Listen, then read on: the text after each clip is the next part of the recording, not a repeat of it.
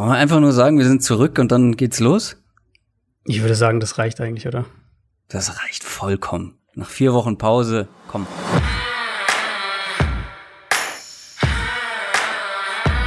Down, Set, Talk. Der Football-Podcast mit Adrian Franke und Christoph Kröger.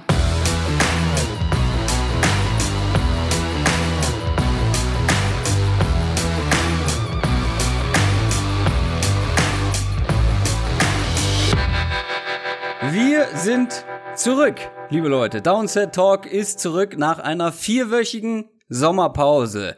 Ist der NFL-Podcast eures Vertrauens wieder am Start mit einer neuen Folge.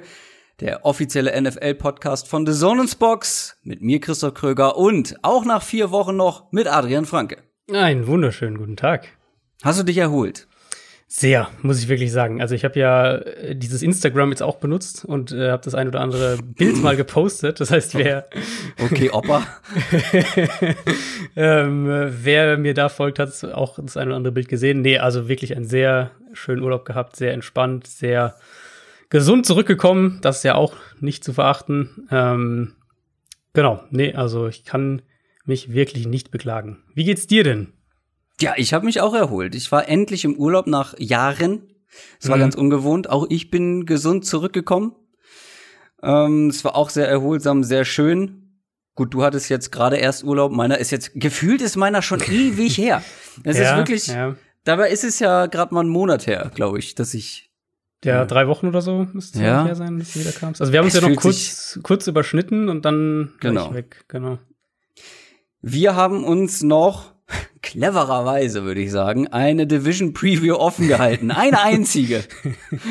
Ja, es war komplett, komplett äh, versehentlich, ehrlich gesagt. Da haben wir nicht gut geplant, beziehungsweise Corona hat uns einen Strich wo- durch eben. unsere Planung ja gemacht. eigentlich schon früher weg gewesen. Das Ich war wäre ja schon, ich wäre schon längst wieder da geplant. gewesen. Genau. Ja. Ähm, die NFC North steht noch aus, Mhm. über die sprechen wir heute. Dann haben sich natürlich jede Menge News angesammelt, so über die Wochen.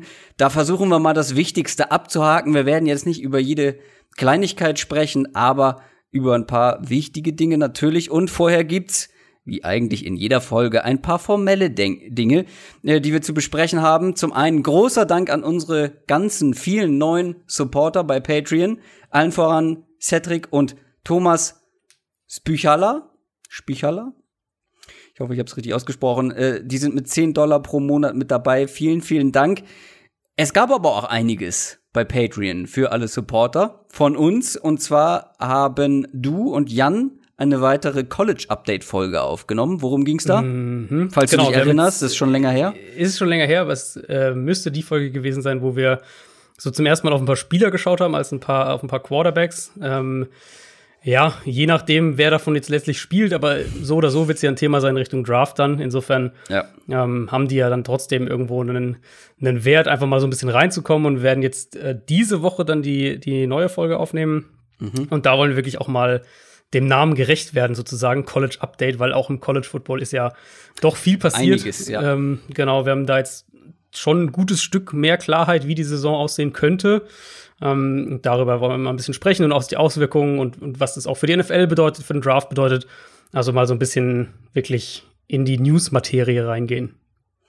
Von mir gab's auch noch was und zwar eine Fantasy Football Preview. Ich habe mal so ein bisschen über overhyped und underrated Spieler im Fantasy gesprochen und natürlich ein paar Sleeper noch mit dazu gepackt. Plus es gab obendrauf noch die erste Version meiner jährlichen Fantasy Football Rankings, die ihr euch ausdrucken könnt und bei eurem Fantasy Draft nutzen könnt. Schön abstreichen, ganz klassisch, oder ihr macht das Ganze einfach am Laptop oder sonst wo. Aber ähm, das gab immer, da gab es immer gutes Feedback, dass diese Rankings, diese Positionsrankings geholfen haben. Die gibt's bei Patreon plus die Fantasy Preview. Die ist sogar für alle zugänglich und eine neue College Update Folge. Und für alle, die bei Patreon am Start sind, in unserem sogenannten Special Team, die wissen, dass man so zu unserer oder in unsere Fantasy-Bundesliga kommt. In die offizielle Downset Talk Fantasy Football Bundesliga. Und da gibt's auch einige Infos, denn zum einen haben wir tatsächlich, ich habe es noch vor so ein paar Wochen äh, oder beziehungsweise vor der Sommerpause ja so ein bisschen sarkastisch äh, Mhm. gefordert, dass wir die 1000 Teilnehmer knacken und wir haben sie geknackt. Das ist wirklich krass, ja. Wir sind über 1000 Leute in diesem ganzen Fantasy Football Bundesliga Universum. Und da kann man sich glücklich schätzen, wenn man letztes Jahr schon angefangen hat, weil da haben es einige, um genau zu sein, zwölf Leute in die Bundesliga geschafft. Und die werden am 7.9. draften um 20 Uhr. Und ich werde mir den Spaß nicht nehmen lassen, das Ganze zu kommentieren und für euch live zu übertragen, damit die Jungs ähm, auch ein bisschen Druck bekommen. Ich wollte sagen, ein bisschen, ein bisschen Druck aufbauen, ja. ja ein bisschen äh, werden ihre Picks richtig schön zerrissen. Äh, das gefällt mir ganz gut und noch ein paar Infos von Michael Klock, dem Organisator des Ganzen, denn es gibt eine Anmeldefrist, damit die das Ganze auch mal festzurren können mit allen ihren 100 Millionen Ligen. Am 23. August um 24 Uhr läuft die Anmeldefrist ab. Also ihr habt jetzt noch die Chance teilzunehmen. www.downsettalk.de slash fantasy minus Bundesliga. Da kommt ihr dann direkt dahin, wo ihr hin müsst. Da findet ihr das Anmeldeformular. Diesen Anmeldebogen müsst ihr ausgefüllt haben und eure Einladung bei Sleeper angenommen haben. Ganz, ganz wichtig, weil wenn ihr es nicht gemacht habt, könnt ihr nicht mit dabei sein. Ihr werdet auch eine Nachricht bei Sleeper, also der Plattform, auf der die Bundesliga stattfindet, ihr werdet auch eine Nachricht von Michael bekommen haben. Also die solltet ihr, die Sleeper-App solltet ihr auf jeden Fall noch mal öffnen, weil sonst kann es sein, dass ihr nicht mit dabei seid. Ich glaube, das gilt auch für einen Bundesligisten, der schon länger nicht mehr bei Sleeper reingeguckt hat. Ähm, hier also auch noch mal die Aufforderung, schaut da regelmäßig in die App bei Sleeper, denn es tut sich so einiges. So, das an formellen Sachen vorab. Und wie gesagt, wir haben viele News nachzuholen. News aus der NFL. Ich weiß gar nicht, ob wir schon besprochen haben, dass es keine Preseason geben wird.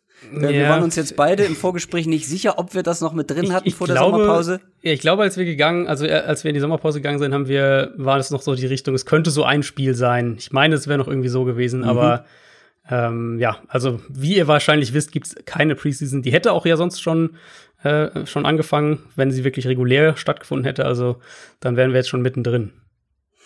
Dann gab es einen sehr, sehr großen Trade einer der besten Defense-Spieler der Liga, hat das Team gewechselt. Es ist wirklich schon lange her. Ich kann mich gar nicht mehr an die, an die, ja, an die, die Bedingungen und so weiter, kann ich mich kaum noch dran erinnern. Aber Jamal Adams spielt nicht mehr bei den New York Jets nächstes Jahr. Ja, das ist richtig. Auch über die Personalie hatten wir ja häufiger noch gesprochen, weil das ja, ja, immer wieder mal rumging, hier, er will weg und so weiter und er forciert den Trade und die Jets wollen ihn eigentlich nicht gehen lassen. Ähm, also letztlich zu dem Preis kann ich es voll verstehen, dass sie ihn doch haben gehen lassen. Der Preis waren zwei Erstrunden-Picks in den nächsten beiden Jahren, mhm. ähm, Drittrunden-Pick und Bradley McDougall, also der, der Ex-Seahawks-Safety, geht im Gegenzug noch zu den Jets. Das ist natürlich schon ein absoluter Monsterpreis. Und wir können ja gleich mal, also vielleicht können wir mit dem offensichtlichen Punkt starten, nur dass wir auch das abgehakt haben. Also die Seahawks wurden sportlich mit diesem Trade klar definitiv besser. Das steht völlig außer Frage. Ich glaube, Adams gibt ihnen eine Box-Präsenz, die sie so nicht hatten, in Kombination mit einer Blitzing-Präsenz und auch ja wirklich eine straight-up Pass-Rusher-Präsenz. Also er, er, ist ja auch, hat ja auch wirklich Pass-Rusher-Snaps gespielt für die Jets, hat jetzt auch im, im, im Seahawks-Training schon einige Male in die Richtung gespielt. Ähm, so dieses Gesamtpaket und von der Qualität auch einfach ein Spieler, den sie so nicht hatten. Ähm, mhm. Ist einer der besten, ja, drei, drei besten, vier besten Safeties der Liga, ist erst 24. Also alles steht ja außer Frage. Ich, der Punkt für mich war halt so ein bisschen, ähm, kann ein Spieler, der kein Quarterback ist, diesen Preis überhaupt wert sein? Wenn man mhm. sich mal diesen, diesen extrem hohen Preis anschaut.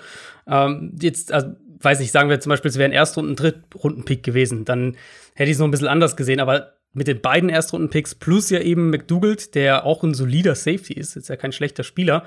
Also so die Frage, wie viel besser kann Adams, den du ja auch noch bezahlen musst nach der kommenden Saison. Das kommt ja noch oben drauf. Ähm, wie viel besser kann der dein Team dann wirklich machen im Vergleich zu dem, zu den Ressourcen, die du aufgegeben hast? Ja. Das finde ich sehr, sehr schwierig. Also für, in meinen Augen, ich hatte auch einen längeren äh, Twitter-Post oder Twitter-Thread dazu äh, gepostet, dann als der Trade passiert ist, wo ich das auch ein bisschen mit ein paar Zahlen unterlegt habe. In meiner, ich glaube, es ist fast kaum realistisch, dass, dass Jamal Adams diesen Trade-Wert so gerecht werden kann ich glaube, dass die Safety-Position aktuell schon irgendwo eine Marktlücke ist, weil Safeties wichtiger sind in meinen Augen, als sie aktuell bezahlt werden. Während jetzt zum Beispiel, ja, kommen wir später noch dazu, ähm, Pass-Rusher wirklich sehr, sehr teure Verträge links und rechts bekommen. Und gerade ein Safety wie Adams macht ja deine Defense auf verschiedene Arten besser. Ähm, deswegen würde ich es nicht so schwarz-weiß analysieren wollen und irgendwie sagen, das ist einfach ein schlechter Trade, aber ich glaube, es ist halt ein Trade, bei dem Seattle seine Win-Now-Chancen zwar verbessert hat, aber vielleicht halt, glaube ich, nicht in dem Ausmaß, dass diejenigen, die den Trade gut finden, vermuten würden und sie haben gleichzeitig ihre Chancen, einen Top-Kader über die nächsten Jahre zusammenzustellen, haben sie einfach limitiert, weil sie halt ja. viel Draft-Kapital aufgegeben haben, viel Cap-Space auch, wo der Salary Cap ja runtergeht. Ja.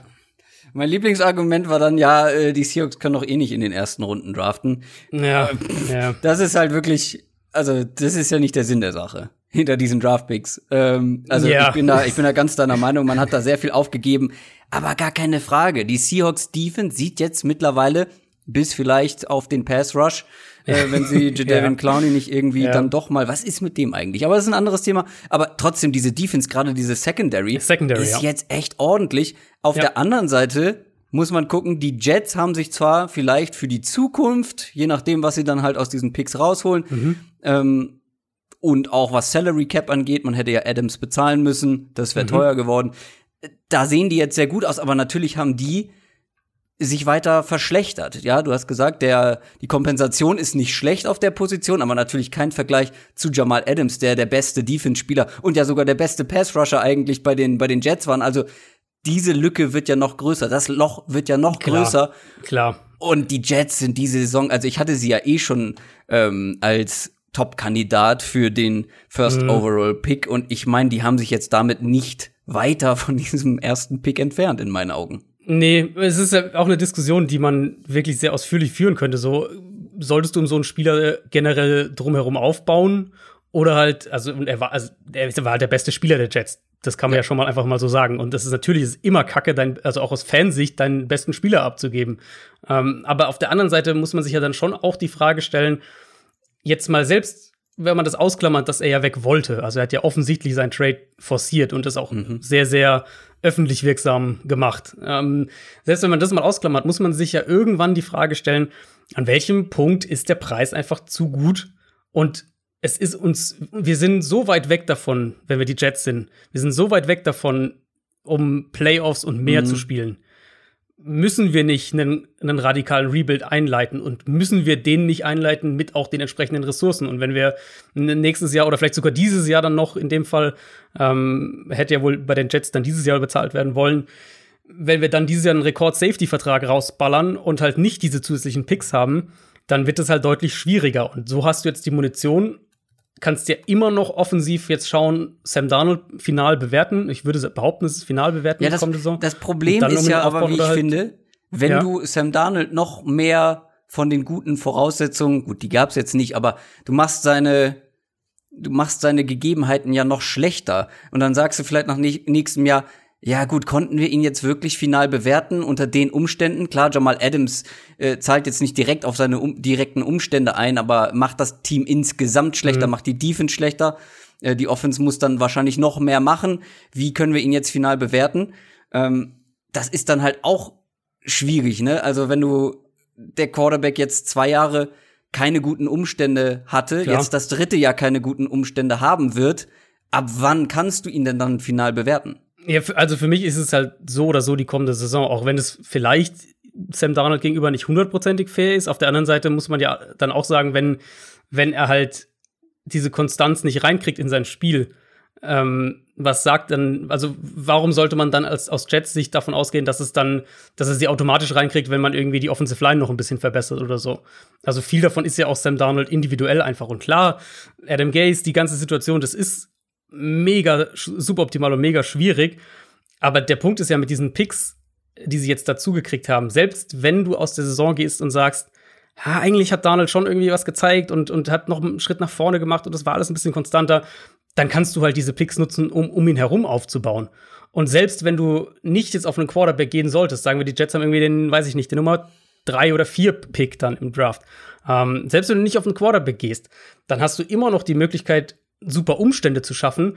Und falls dann halt nach dem, nach, nach der Saison danach, sozusagen, also 2021, dann, ähm, wenn du dann halt sagst, okay, nee, Download ist es nicht, dann hast du ja trotzdem gute Umstände für den Quarterback, der danach kommt, geschaffen. Deswegen, aus Jets Sicht, glaube ich, ist das, für mich sind die Jets einfach ein Team, das einen drastischen Umbruch brauchen wird. Und der Preis war halt so gut, dass du in meinen Augen diesen Trade, auch wenn es erstmal, wie gesagt, einfach Mist ist, deinen besten Spieler abzugeben, aber dass du diesen Trade eigentlich machen musst. Lass uns mal zum nächsten Programmpunkt kommen. Wir werden wahrscheinlich noch häufiger auch im Laufe der Saison natürlich dann über die Jets und die Performance von Sam Darnold vor allem mhm. sprechen. Durch die Covid-19-Pandemie hatten die Spieler die Möglichkeit, das Jahr auszusetzen mhm. mit den unterschiedlichsten Argumentationen. Da waren es jetzt letztendlich knapp über 60 Spieler, glaube ich, die von 67, dieser Option, ja. 67 Spieler, die von dieser Option Gebrauch gemacht haben. Ein, zwei interessante Namen waren ja schon dabei am Ende. Ja, genau. Also das war diese Einigung eben zwischen Liga und, und NFLPA, die dann ja letztlich erzielt wurde, damit überhaupt die Trainingcamps und alles auch beginnen konnten. Und man konnte diesen Opt-out eben wählen, entweder als Risiko, äh, also Risikogruppe, ähm, dann hast du ein bisschen mehr Geld gekriegt und das auch äh, die Saison auch angerechnet oder eben du sagst, du fühlst dich einfach nicht wohl dabei, willst die Saison nicht spielen, aber bist nicht Teil der Risikogruppe für Corona, dann äh, bekommst du 150.000 Dollar vorgestreckt auf dein Gehalt und dein Vertrag wird quasi auf Eis gelegt. Ähm, das gab am Anfang so eine kleine Welle, wo, glaube ich, dann viele dachten, oh, jetzt, äh, jetzt geht's hier richtig mhm. los und da sitzen richtig viele aus.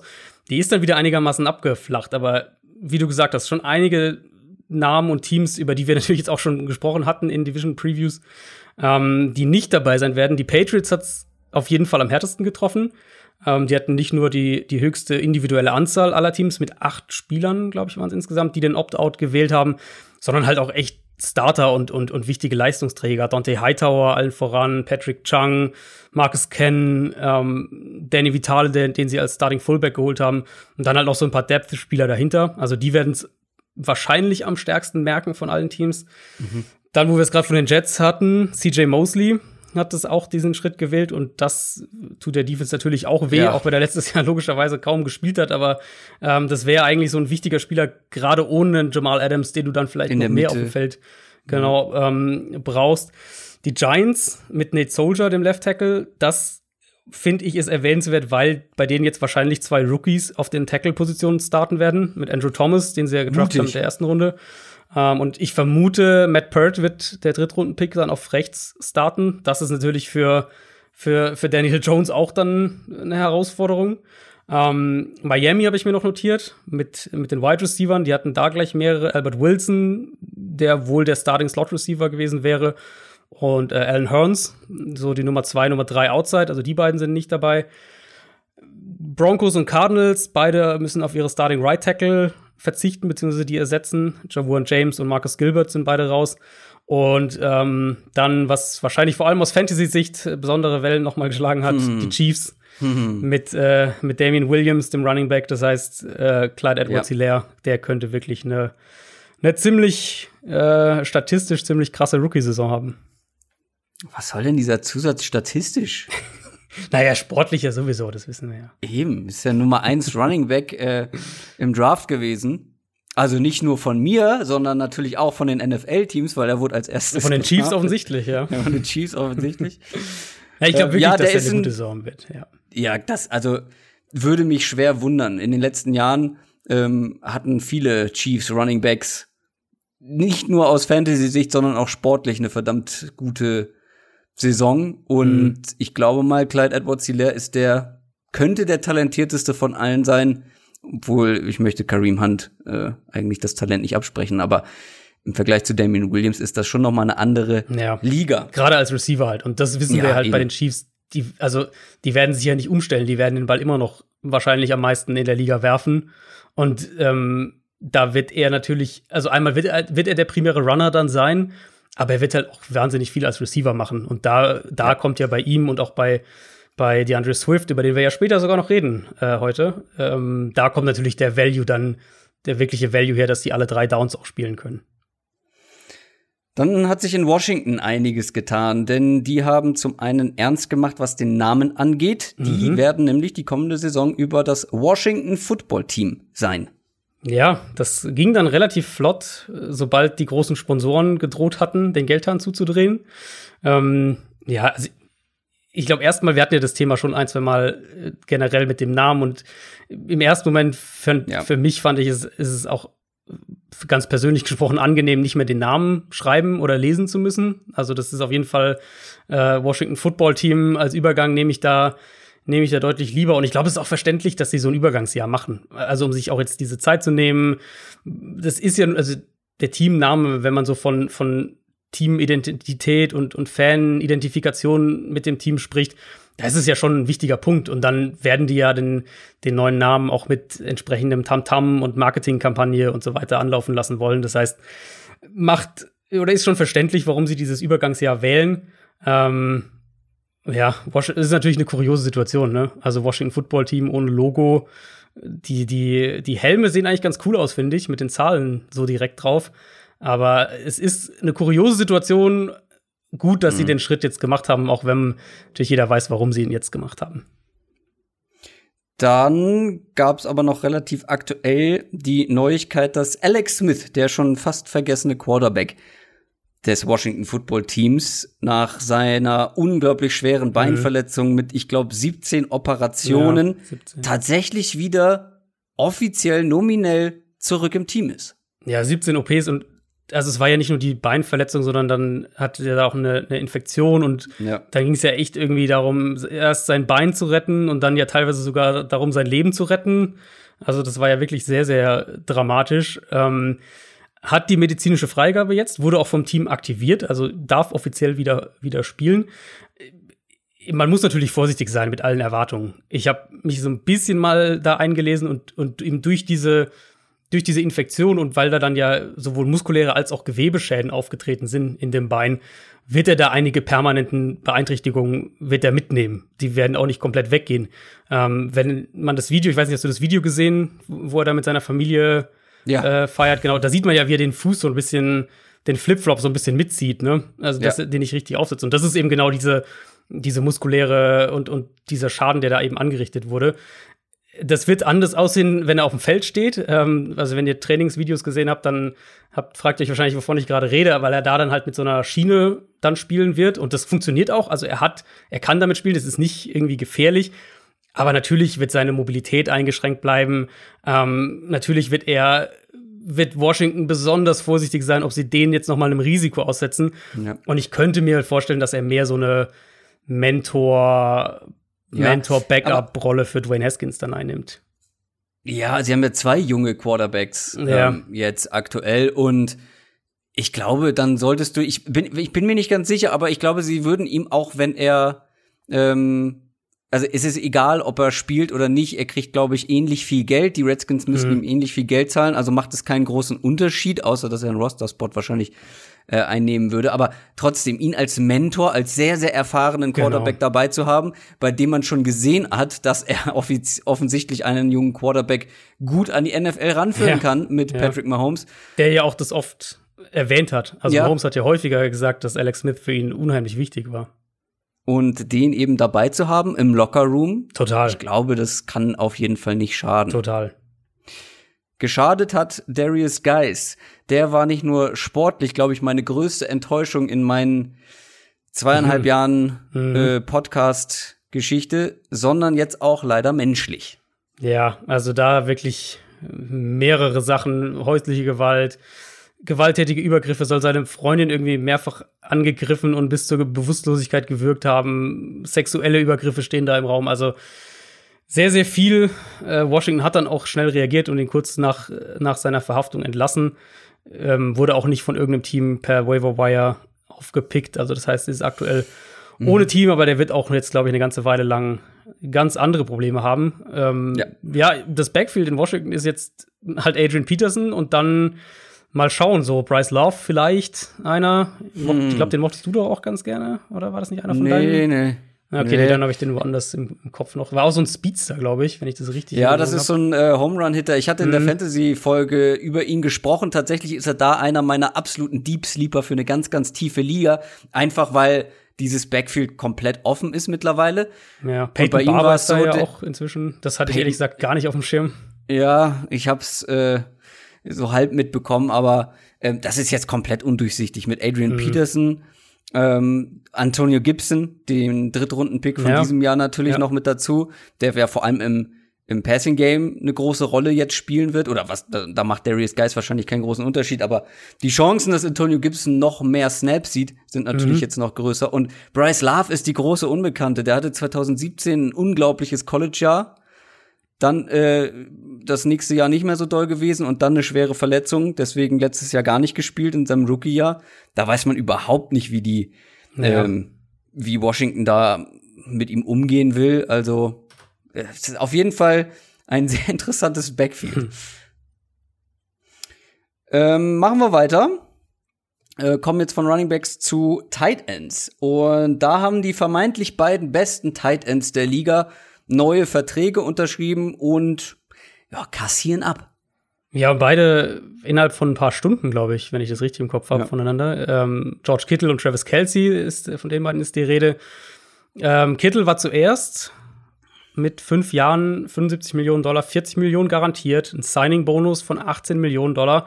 Also erstmal Rekordvertrag für einen Tight End, den auch Kelsey dann äh, nicht übertroffen hat. Ist auch ein Vertrag, das ist, fand ich da ganz erwähnenswert, noch ein Vertrag aus Niners Sicht, der untypisch ist, wenn man schaut, wie, wie die 49ers in den letzten Jahren ihre Verträge immer, immer strukturiert haben, weil sie da oft bei so großen Verträgen eben, ähm, haben sie oft sich irgendwelche Sicherheitsnetze eingebaut, also Garantien, die irgendwie erst später zugesichert werden, irgendwelche Möglichkeiten zu bestimmten Punkten auszusteigen.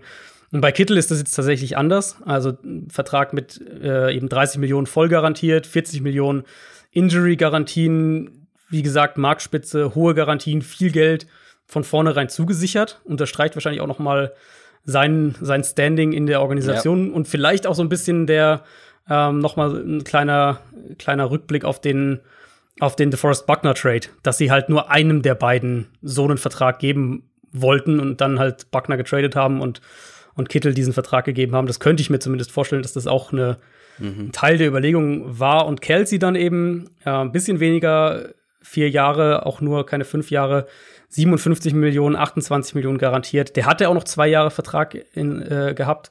Und es ist bei ihm tatsächlich ist es ein Vertrag, wie ihn die Chiefs jetzt gerade diese Offseason häufiger gemacht haben, nämlich Cap-Hits so ein bisschen nach hinten schieben, verändert sein Gehalt dieses Jahr auch gar nicht. Im Prinzip ist es eine, eine relativ teamfreundliche Vertragsstruktur, die Kelsey aber trotzdem dann ab nächstem Jahr eine Gehaltserhöhung und natürlich perspektivisch auch mehr Sicherheit noch, noch gibt. Insofern ähm, glaube ich für beide Seiten in Ordnung. Kelsey ist ja auch einfach schon ein gutes Stück älter als Kittel und jetzt äh, haben die Eagles das Vergnügen, Zach Ertz als nächstes zu verlängern. Ja, wie lange läuft da der Vertrag noch? Weißt du das aus dem Kopf? äh, weiß ich nicht aus dem Kopf, aber müsste auch bald sein. Also ich weiß nicht, ob es dann letztes Jahr jetzt ist oder sogar schon. Also es müsste bald sein. Ja, das Ding ist, man hat ja so ein bisschen so einen kleinen Rückgang letztes Jahr erlebt bei Zach Mhm, ja, Ertz, ja. wie ich finde. Plus Gördert dahinter, der ordentlich Druck macht. Also Ertz muss äh, diese Saison liefern, damit er da ansatzweise ein ähnliches Gehalt fordern kann. Ja, das auf jeden Fall. Also sie haben, sie haben halt die, den Luxus, eben diese beiden Titans zu haben, aber Ja. auf der anderen Seite wollen sie ja auch mit beiden viel spielen. Insofern Ja, äh, musst du, kannst du es ja dann doch wieder nicht zu sehr leisten, dann, äh, Ja. dann so extrem zu zocken mit Ertz. Dann machen wir noch eine kleine Speed-News-Runde mit Kleinigkeiten, die vorgefallen sind. LeSean McCoy ist zurück, beziehungsweise hat ein neues Team. Und es sind die Tampa Bay Buccaneers. Das finde ich besonders interessant. Ja, über die wir hier lange geredet hatten, vor der Free Agency, vor dem Draft, was die so auf Running Back machen. Dann haben sie in der dritten Runde einen gedraftet. Barber ist ja eben weggegangen. Also ich habe bei, bei Shady McCoy keine Ahnung, was der noch im Tank hat. Letztes Jahr in Kansas City war es offensichtlich nicht mehr viel. Aber wenn der noch was zu bieten hat, dann würde ich nur auf eine Sache hinweisen, nämlich dass Bruce Arians sehr oft Sachen über seine Running Backs in der Offseason sagt, die dann in der Saison sehr, sehr anders aussehen. Das war in Arizona oft so, das war jetzt auch in Tampa Bay schon Ja. so. Deswegen würde es mich auch nicht wundern, falls McCoy fit genug ist und noch genug im Tank hat, wenn der am Ende irgendwie 200 Touches in der Offense bekommt und halt Ronald Jones und Keyshawn Vaughn sich den Rest irgendwie aufteilen. Also das wird mich auch nicht überraschen. Ja, ich bin ja der größte Ronald Jones Skeptiker. Ähm, der wird gerade äh, vor allem so im Fantasy-Bereich viel gehypt, trotz Shady McCoy. Ah, Er ist halt kein Receiver. Das ist halt für mich immer das Ding. Und wenn du dir einfach anschaust, was Arians Ja. auf der Position eigentlich machen will, ähm, dann, dann ist es ja halt schon so, den ins Passspiel einbinden, in Empty-Formation gehen, den auch mal aus dem Slot und idealerweise auch outside mal eine Route laufen lassen. Und das ist ja halt einfach gar nicht Ronald Jones Spiel. Wir kommen gleich noch zu einer schlechten Nachricht für die Dallas Cowboys, aber sie haben auch eine gute Nachricht geliefert, denn sie haben ihren Pass Rush weiter verstärkt und holen Everson Griffin. Mhm. Ja, das war relativ überraschend. Also ich hatte ja. die Cowboys da nicht so auf dem Zettel. Seattle hat man ja viel gehört aber und äh, ja. Du hast sie damals, ich erinnere mich, in der Division Preview kritisiert dafür, dass sie ähm, da so ein bisschen gegenüber von dem Marcus ja. Lawrence ein bisschen Bedarf haben und ja. da nicht wirklich äh, nachgezogen haben. Ja, ja, also ich finde den Move auch super. Ich habe es absolut nicht erwartet, aber ich finde den Move äh, sehr, sehr gut. Auch ein Jahr, sechs Millionen Dollar, also ist überschaubar. Also jetzt, der wurde teilweise so ein bisschen als das Megaschnäppchen dann hingestellt oder verkauft, aber er ist halt auch schon 32. Er hatte ja wohl, was man mitgekriegt hat, dann auch ziemliche mentale Probleme, Probleme abseits des Platzes in der Vergangenheit. Also insofern glaube ich, ist es vom, vom Deal her eigentlich relativ in Ordnung für beide Seiten. Ja. Ähm, für Dallas oder andersrum, vielleicht hat, hat Griffin auch bei den Cowboys die beste Möglichkeit auf sportlichen Erfolg gesehen, eben neben, mhm. neben Lawrence mit einer guten Defensive Line, mit einer Offense, die gut sein sollte. Äh, das sollte eigentlich ein gefährlicher Pass Rush sein. Also von der, von der Qualität her, von der individuellen Qualität her, müsste das eigentlich wirklich ein guter Pass Rush in Dallas sein. Apropos Pass Rush. Es gibt nämlich noch zwei Edge Rusher, die ordentlich abkassiert haben, jetzt in unserer Sommerpause. Und das sind Miles Garrett und Joey Bosa. Genau, Garrett in dem Fall zuerst mit fünf Jahren 125 Millionen Dollar, 100 Millionen garantiert. Ähm, aber der Bosa-Deal war dann echt noch mal eine Nummer drauf, einfach von dem, was er zugesichert bekommt, mit einem Signing-Bonus über 35 mhm. Millionen Dollar. Das ist äh, einer der absoluten Rekord-Signing-Bonus für einen Verteidiger.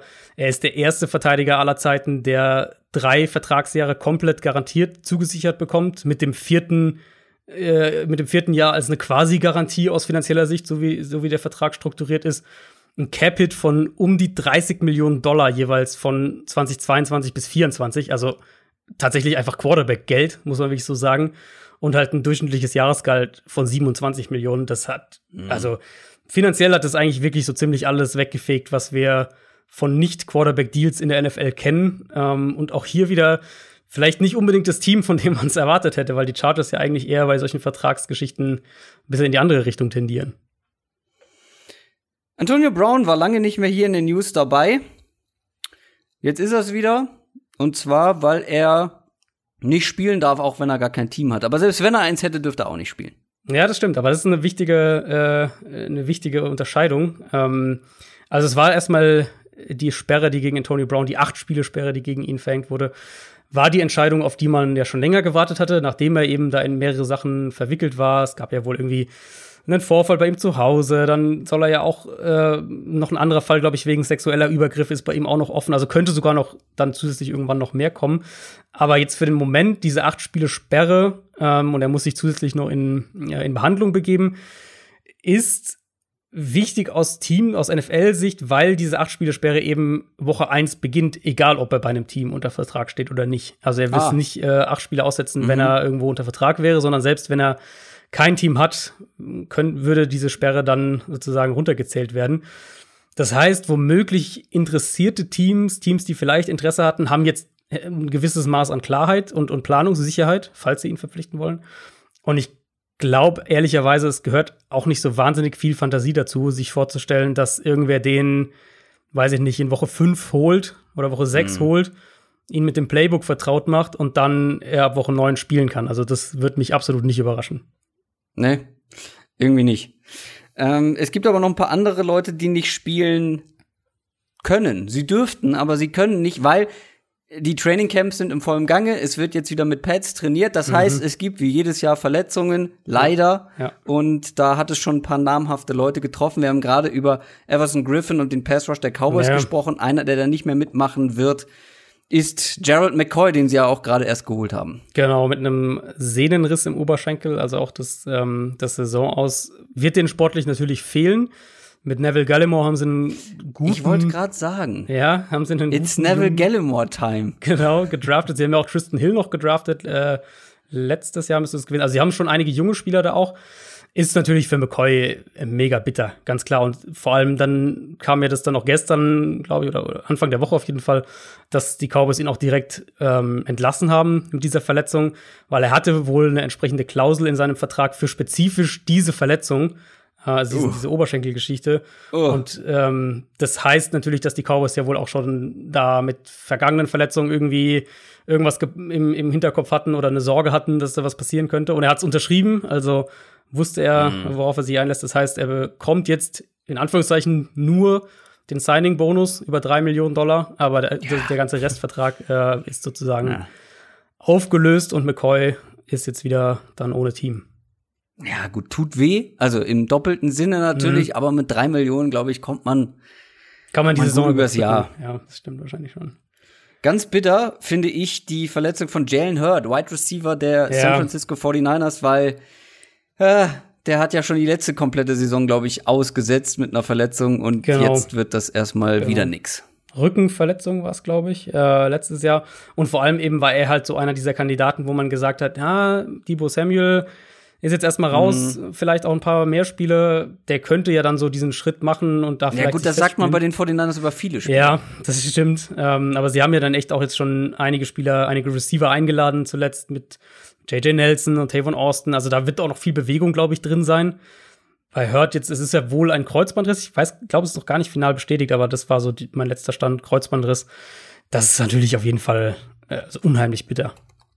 Haben Sie Tavon Austin nicht äh, schon verpflichtet? Ich glaube, sie haben die beiden sogar schon verpflichtet und sie hatten noch mehr Receiver eingeladen. Also sie sind da noch sehr viel ah, ja, am okay. Rumschaffeln. Ja. ja, Tavon Austin ist auf jeden Fall jetzt Teil der 49ers. Ähm, Robert Alford, Cornerback, mhm. auch verletzt. Ja, auch da äh, Problem für Arizona, weil sie einfach keine Cornerback-Tiefe hatten. Also der Plan war ja. ja wohl mit Peterson und Alford außen und Byron Murphy im Slot zu, in die Saison zu gehen. Jetzt hat Alford, der ja auch die komplette letzte Saison verpasst hat, äh, wird jetzt auch mit einem Brustmuskelriss die ganze Saison verpassen und Arizona ist halt einfach mega dünn auf Cornerback und Cliff Kingsbury hat auch schon gesagt, dass sie sich jetzt Veteran-Alternativen anschauen werden. Das heißt, mal schauen, da wird vermutlich auch noch irgendeine Verpflichtung kommen. Und für die Bengals sehr bitter. Tway Waynes, auch ein Cornerback, ja. auch gerade frisch verpflichtet. Auch er ist erstmal raus. Ja, gleiche Verletzung, glaube ich, wie Alford, auch Brustmuskel. Ähm, wird wohl, er hat eine Chance wohl noch zurückzukommen im Laufe der Saison, aber auch da äh, natürlich mega bitter, einer, den sie für nicht wenig Geld in der Free mhm. Agency verpflichtet hatten, eigentlich ja so als Nummer zwei dann gegenüber von William Jackson und jetzt werden sie da in der Secondary sicher auch wieder Probleme kriegen, gerade auf Outside Corner. Also Mackenzie Alexander ist ja dann eher im Slot und dann musst du dich irgendwie wieder auf Außen neu zurechtfinden. Jede Menge News. Wir haben aber noch eine ganze Division Preview vor uns. Mhm. NFL Preview.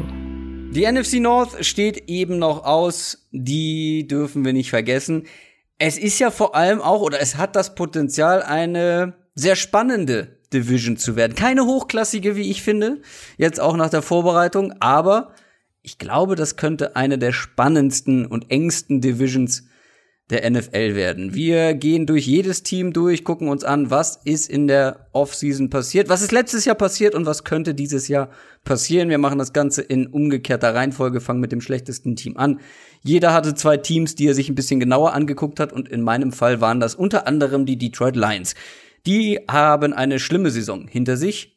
Drei Siege, zwölf Niederlagen, ein Unentschieden lag vor allem auch an einer sehr schwachen Defense. Das lag vor allem auch daran, dass sich Matthew Stafford, der Quarterback, verletzt hat und die Offense dann wirklich ganz schlimm war. Da hat man hinten raus gar kein Spiel mehr äh, gewinnen können, für sich entscheiden können. Und da ist jetzt ordentlich Druck auf dem Kessel.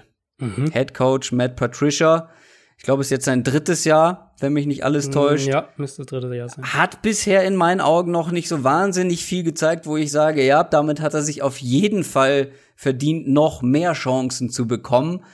Dieses Jahr muss es dann irgendwie klappen. Natürlich ist das schlecht, wenn sich der Starting Quarterback verletzt und der Rest dahinter, der Backup und der Backup vom Backup wirklich äh, nicht wirklich Qualität mitbringen kann der Headcoach nicht für, aber trotzdem insgesamt gab auch immer wieder Diskussionen darüber, ähm, dass da im Lockerroom nicht alles so harmonisch zugeht, wie man das gern hätte.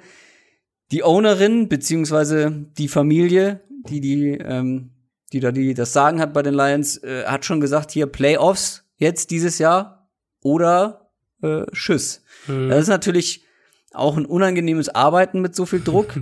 äh, vor allem bei ja. den Lions, die jetzt nicht wirklich mit Playoffs gesegnet waren in den letzten Jahren. Ich glaube, das ist schon etwas länger her. Und gerade in dieser Division ist es natürlich brutal schwer, in die Playoffs zu kommen. Aber das zu den Grundvoraussetzungen. Lass uns mal über die Offense sprechen, weil mhm. die war ja, bevor Stafford sich verletzt hat, schwere Rückenverletzung zugezogen, komplette restliche Saison. Ich glaube, ab Woche neun war er dann raus. Ja, ähm, ja ab Woche neun ging's dann den Bach runter. Aber vorher war die Offense ja echt ordentlich. Vor allem Stafford war ordentlich und der ist jetzt wieder zurück. Das, was ich so jetzt übers Training gelesen habe, sieht das wohl auch sehr gut aus. Man hatte ja so ein bisschen Bedenken, ähm, dass er da noch etwas mit zu tun hat, etwas mehr mit zu tun hat mit dieser Rückenverletzung, vielleicht auch gar nicht mehr ganz der alte wird. Du bist ja eh Stafford-Fan, würde ich mhm. fast behaupten. Der war sehr hoch in deinem Quarterback-Ranking. Ja, ja. Sie haben sehr aggressiv gespielt, sehr viele tiefe Pässe. Und ich bin sehr gespannt, ob das, ob er da anknüpfen kann dieses Jahr, weil die Waffen dafür sind ja auf jeden Fall da. Die sind definitiv nicht schlechter geworden. Kenny Golladay, Wide Receiver, ist auf dem besten Wege, in meinen Augen einer der besten Wide Receiver der Liga zu werden. Hat sich wirklich sehr, sehr gut entwickelt. Mhm. Finde ich, sieht man auch daran, eine ein unglaubliches Qualitätsmerkmal von Wide Receivern ist, in meinen Augen, wenn du auch ohne deinen ja. Star Quarterback ja. richtig gut spielen kannst und wirklich dann auch Zahlen liefern kannst, obwohl die Qualität auf Quarterback nicht mehr die gleiche ist. Das haben wir bei einem DeAndre Hopkins jahrelang gesehen. Ich finde, das sehen wir bei einem Allen Robinson, über den wir später noch sprechen, mhm. und bei ein paar anderen, auch bei diesen Top-Receivern eben. Bei vielen sehen wir es halt nie, weil da immer der Quarterback oder immer ein guter Quarterback dabei ist. Aber Kenny Golladay hat auch ohne Matthew Stafford sehr gut gespielt. Ich habe mir dann auch noch mal viel Material von ihm angeguckt. Der ist einfach ein unglaublich guter Contested Catch Receiver und fängt dir halt auch noch Bälle, die schlecht geworfen sind. Ähm, ja, ja, hat deswegen, einen riesigen Catch-Radius einfach. Ja, das ist ein großer physischer Receiver. Er ist, glaube ich, nicht der. Also, es gab viele Situationen, da hatte er gar nicht so viel Separation, aber er gewinnt einfach diese umkämpften Bälle und das hilft natürlich dann auch schlechten Quarterbacks, ähm, wenn die dann mal nicht so punktgenau ankommen, die Bälle. Marvin Jones als Nummer zwei ist, glaube ich, eine sehr gute Nummer zwei, wenn er denn mal fit ist. Also hat auch immer wieder mit Verletzung zu tun, aber wenn er fit ist. Danny Amendola als dritten, ja, da ist alles beim Alten. Ähm, also mit den Receivern kann man schon mal gut arbeiten. TJ Hawkinson, der junge Tight End, hatte ein enttäuschendes erstes Jahr, aber Tight Ends im ersten Jahr, das ist immer so eine Sache für sich. Die sind selten richtig gut, darf man glaube ich nicht abschneiden, äh, abschreiben. Hatte auch eine Knöchelverletzung dann irgendwann. Mhm. Ähm, hat wohl auch noch ein bisschen damit zu tun. Ja. Finde ich auch immer ganz schön, habe ich gelesen. Ja. Er sagt selber, er ist bei 100 Prozent, sagt aber, er merkt den Knöchel noch ja, ja, beim genau. Training. Dann genau. bist du nicht bei 100 Prozent. Jeder kennt das von uns. nach einer Knöchelverletzung. Und ich glaube, dann bist du in der NFL wahrscheinlich nie bei 100 Prozent. Wahrscheinlich nicht, aber trotzdem. Also, ich, du bist ich nicht bei 100 Prozent, wenn du sagst, wenn du der Presse ja, sagst, genau, ja, das, das fand ich halt, das fand ich krass, dass er das auch so gesagt hat und ähm, aber schon auch krass, dass er es noch so spürt. Also das war ja dann wohl wirklich was äh, was was schwerwiegenderes, ähm, weil ich meine, die Saison ist jetzt ja doch schon ein paar Tage her. Ja, absolut. Hat mich auch ein bisschen gewundert. Äh, vielleicht ist das auch eine Kopfsache. Manchmal ich spürst sein, du ja, ja, dann auch noch, also dass du dich so ein bisschen zurücknimmst, obwohl du gar nicht brauchst.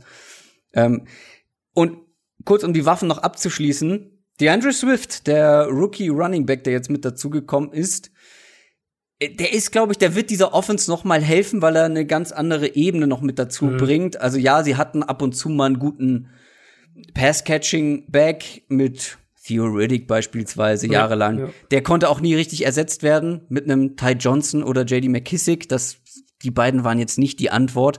Und die Andrew Swift ist ja nicht nur ein solider Passcatcher, sondern auch noch ein viel dynamisch, dynamischeres Element als ein Carrion Johnson. Ich mag mhm. Carrion Johnson als Runner sehr, aber der bringt dir halt dann auch wirklich im Passing Game nicht so viel mit und ich glaube, da ist DeAndre Swift als dynamischer Runner bei den Third Downs, ja. als Change of Pace Waffe, wie man so schön sagt, da ist das ein enormes Upgrade. Also diese Waffen, wenn man das alles mal zusammenpackt, ich bin letztendlich zu dem Schluss gekommen, ich glaube, es ist für mich die beste Skill-Position-Gruppe der ganzen Division. Für, also für mich auf jeden Fall. Ähm, also gar mit also vielleicht Abstand ist übertrieben, aber ähm, ja, ich habe ich hab noch ein bisschen, also mich hat selber überrascht, als ich zu dem Schluss gekommen bin. Ähm, aber wenn man sich das wirklich mal so ganz ja. nüchtern anguckt, hält keine, also es gibt in anderen Positionen oder in anderen Teams gibt es Positionen, die besser besetzt sind. Aber in dieser Breite mit der Nummer zwei, mit der Nummer drei auf Receiver, mit den zwei Running Backs, das kann zwei sich auf jeden Fall sehen lassen. Genau, ja. Zwei also Titans, ja. Ich finde auch, also die, ähm, die Vikings waren halt immer so meine Eins, als sie die beiden Receiver noch hatten. Jetzt ist halt Dix weg, da muss man mal schauen, wie, wie Jefferson da reinfindet. Aber also von der Gesamtanzahl her, ähm, wenn man das gesamte Waffenarsenal anschaut, dann finde ich auch, dass die Lions da an die Eins gehören. Und äh, Swift, also um das nochmal, den Punkt von dir noch abzuschließen, also ich war ja eh, ich mochte ihn ja eh sehr vor dem Draft. Ähm, ich glaube halt, er gibt dir eben, wie du gesagt hast, einmal als Receiver, auch als Matchup-Receiver dann, ob es jetzt aus dem Backfield ist oder eben auch dann irgendwie per Motion sich nach, mhm. nach draußen oder ins Slot zu stellen.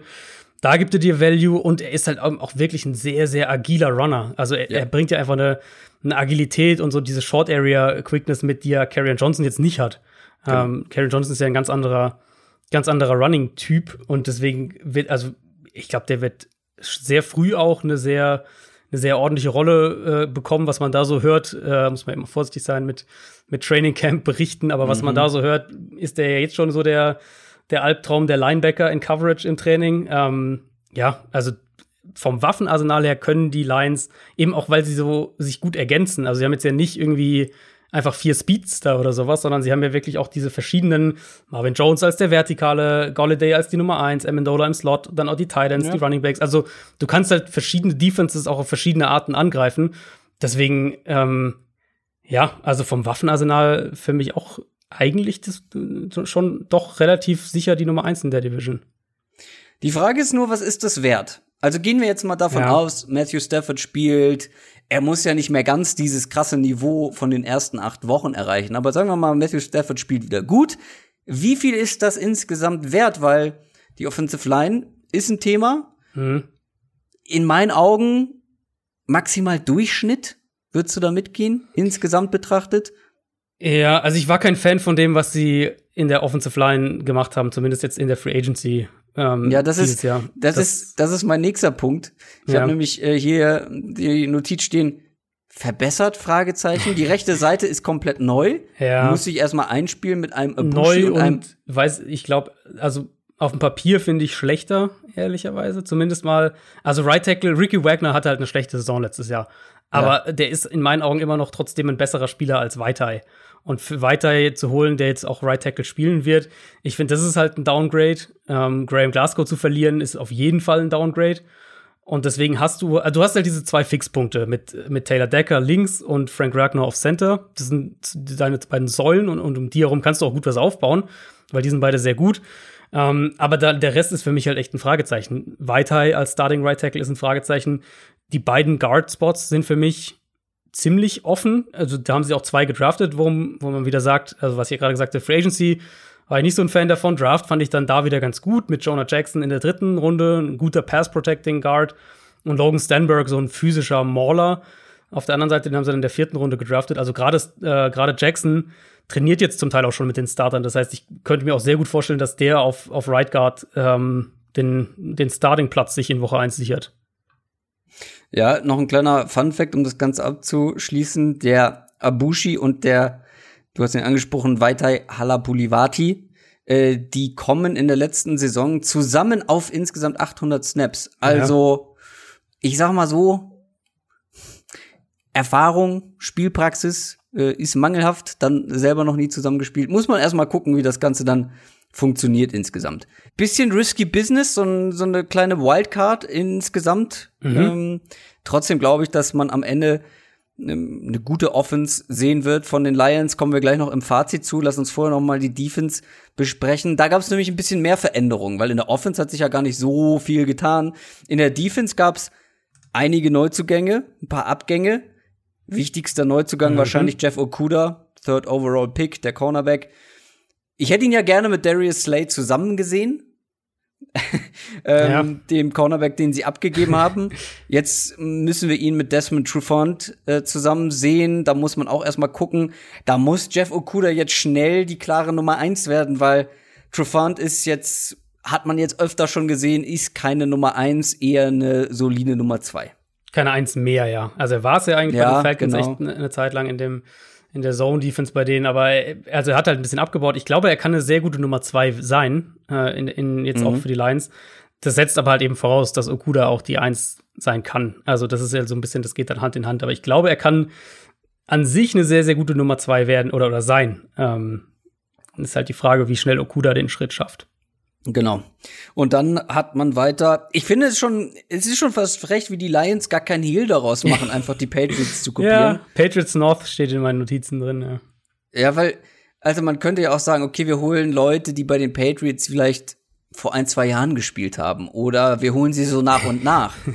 die, die, die komplette Defense, na, ist übertrieben, fast die komplette Defense besteht aus ehemaligen Patriots-Spielern. Ja. Sie haben jetzt noch dazu geholt Duran Harmon, äh, den Safety, Jamie Collins, den Linebacker, Danny Shelton, gut, Mhm. der ist hier und da mal gewesen, aber auch zuletzt bei den Patriots. Trey Flowers war schon vorher da, auch von den Patriots. ja. Ähm, der Head Coach ist ein eben ehemaliger Patriot. Justin der GM glaube ich, auch. Justin Coleman. Justin Coleman. Also es ist ja wirklich Copy and Paste. Ist halt die Frage, reicht es, gut zu klauen, als schlecht selber zu machen? Oder ähm, also weil letztes Jahr war es noch nicht so überzeugend, jetzt hatten sie noch mal einen guten Schwung New England-Spieler mit dazu bekommen. Kann das jetzt in die Richtung Patriots Defense gehen? Gar nicht mal qualitativ, wahrscheinlich schematisch sehen wir so oder so was sehr ähnliches, Ja. nehme ich mal an. Ja, das würde ich auch vermuten. Also die Frage ist ja immer so ein bisschen halt bei diesen Sachen, wenn jetzt, gerade wenn ein Coach versucht, die Patriots Defense, also sprich im Kern Belichick zu kopieren, ähm, ist ja ein Kern, eine Kernfrage immer dieses, wie gut können sie sich halt anpassen? Weil eine von den großen Stärken von Belichick ist ja eben, dass er Woche für Woche krass unterschiedliche Gameplans rausholt, offensiv wie defensiv dann auch, aber ähm, er kann sich halt unheimlich gut auf, auf gegnerische Offenses einstellen. Und deswegen ist halt so, um zu deiner Frage zu kommen, schlecht kopiert, äh, reicht es dann. Es kann halt reichen, schlecht also zu kopieren, ähm, aber du wirst halt nicht ein gewisses Level dann mit dieser Kopie erreichen, wenn du nicht auch die entsprechende Anpassung vornehmen kannst. Und da ist dann halt die Frage, wie gut ist der Coach? Wie gut kann er das dann eben?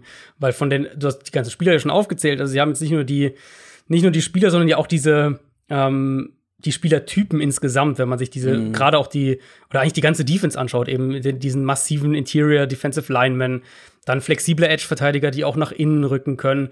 Collins gibt ihnen jetzt endlich diesen Cover-Linebacker. Das war ja ein riesiges Problem für Detroit letztes Jahr. Daneben haben sie diese physischen Linebacker wie Jelani Tavai zum Beispiel, die halt auch blitzen können und auch sollen. Und dann halt die Secondary eben nun mal auch mit, du hast den, den, den Man-Corner gezogen mit Jeff Okuda, ähm, Harmon jetzt dazu noch geholt. Also, das ist eine Defense, glaube ich, die viel 1 gegen 1 Man-Coverage spielen wird und dann halt auch viel blitzen wird, flexibel sein wird in der Front. Aber es ist halt auch dann ultimativ, da sind wir wieder beim Ausgangspunkt, es ist halt das, das Hop- oder Top-Jahr für Matt Patricia, weil er hat, Ja. defensiv hat er jetzt die Spielertypen. Es ist eine individuell mit natürlich Okuda so ein bisschen, da muss man noch ein bisschen vorsichtig sein. Aber es ist individuell eigentlich eine sehr, sehr stark besetzte Defense. Und dann muss es halt jetzt auch auf dem Platz funktionieren. Ja, und das ist halt die große Frage. Es ist halt eigentlich eine Wildcard. Da sind so viele neue Leute mit dabei, so viele neue Starter ja auch. Mhm. Wir wissen, was wir vielleicht sportlich erwarten können, aber wie, wie das dann letztendlich in der Qualität am Ende aussieht. Dann noch natürlich einen spannenden Mann mit Julian Okwara, ähm, Ja. dem Passrusher, den sie in der dritten Runde eben Ja. geholt haben. Ähm, da bin ich auch sehr gespannt, wie schnell wir den sehen werden. Aber trotzdem, für mich eine große Und das ist ja Wildcard, zum Beispiel so ein, so ein Typ, den. Das ist ja so ein Typ, den die, den die Patriots Defense eigentlich zum Beispiel nicht so hat. Nee. Also die Patriots stimmt. Defense hat ja selten wirklich explosive Edge Rusher und wenn, dann haben sie sie auch immer wieder mal abgegeben oder gehen lassen. Das heißt, wäre dann spannend zu sehen, ob man da vielleicht so ein bisschen mal Mhm. einen, einen Matt Patricia Anstrich für diese Belichick Defense bekommt. Ja, äh, generell spannend, wie die Okwara-Brüder sich da so, Hm. ähm, wie die sich so schlagen in dieser ganzen Defense. Wie gesagt, ich, ich, mir fällt es schwer, diese Defense dann insgesamt einzuschätzen, ob sie deutlich über Durchschnitt spielen können oder nicht. Die Offense auf jeden Fall in der oberen Hälfte der NFL, bin ich mir ziemlich sicher. Die haben auch das Potenzial für eine Top, ja, sie- also das Potenzial für eine Top 10 Offense haben sie. Aber ob Mhm. sie die erreichen, ist halt eine andere Frage. Also wenn Stafford bei 100% ist, dann haben sie die Chance dafür auf jeden Fall.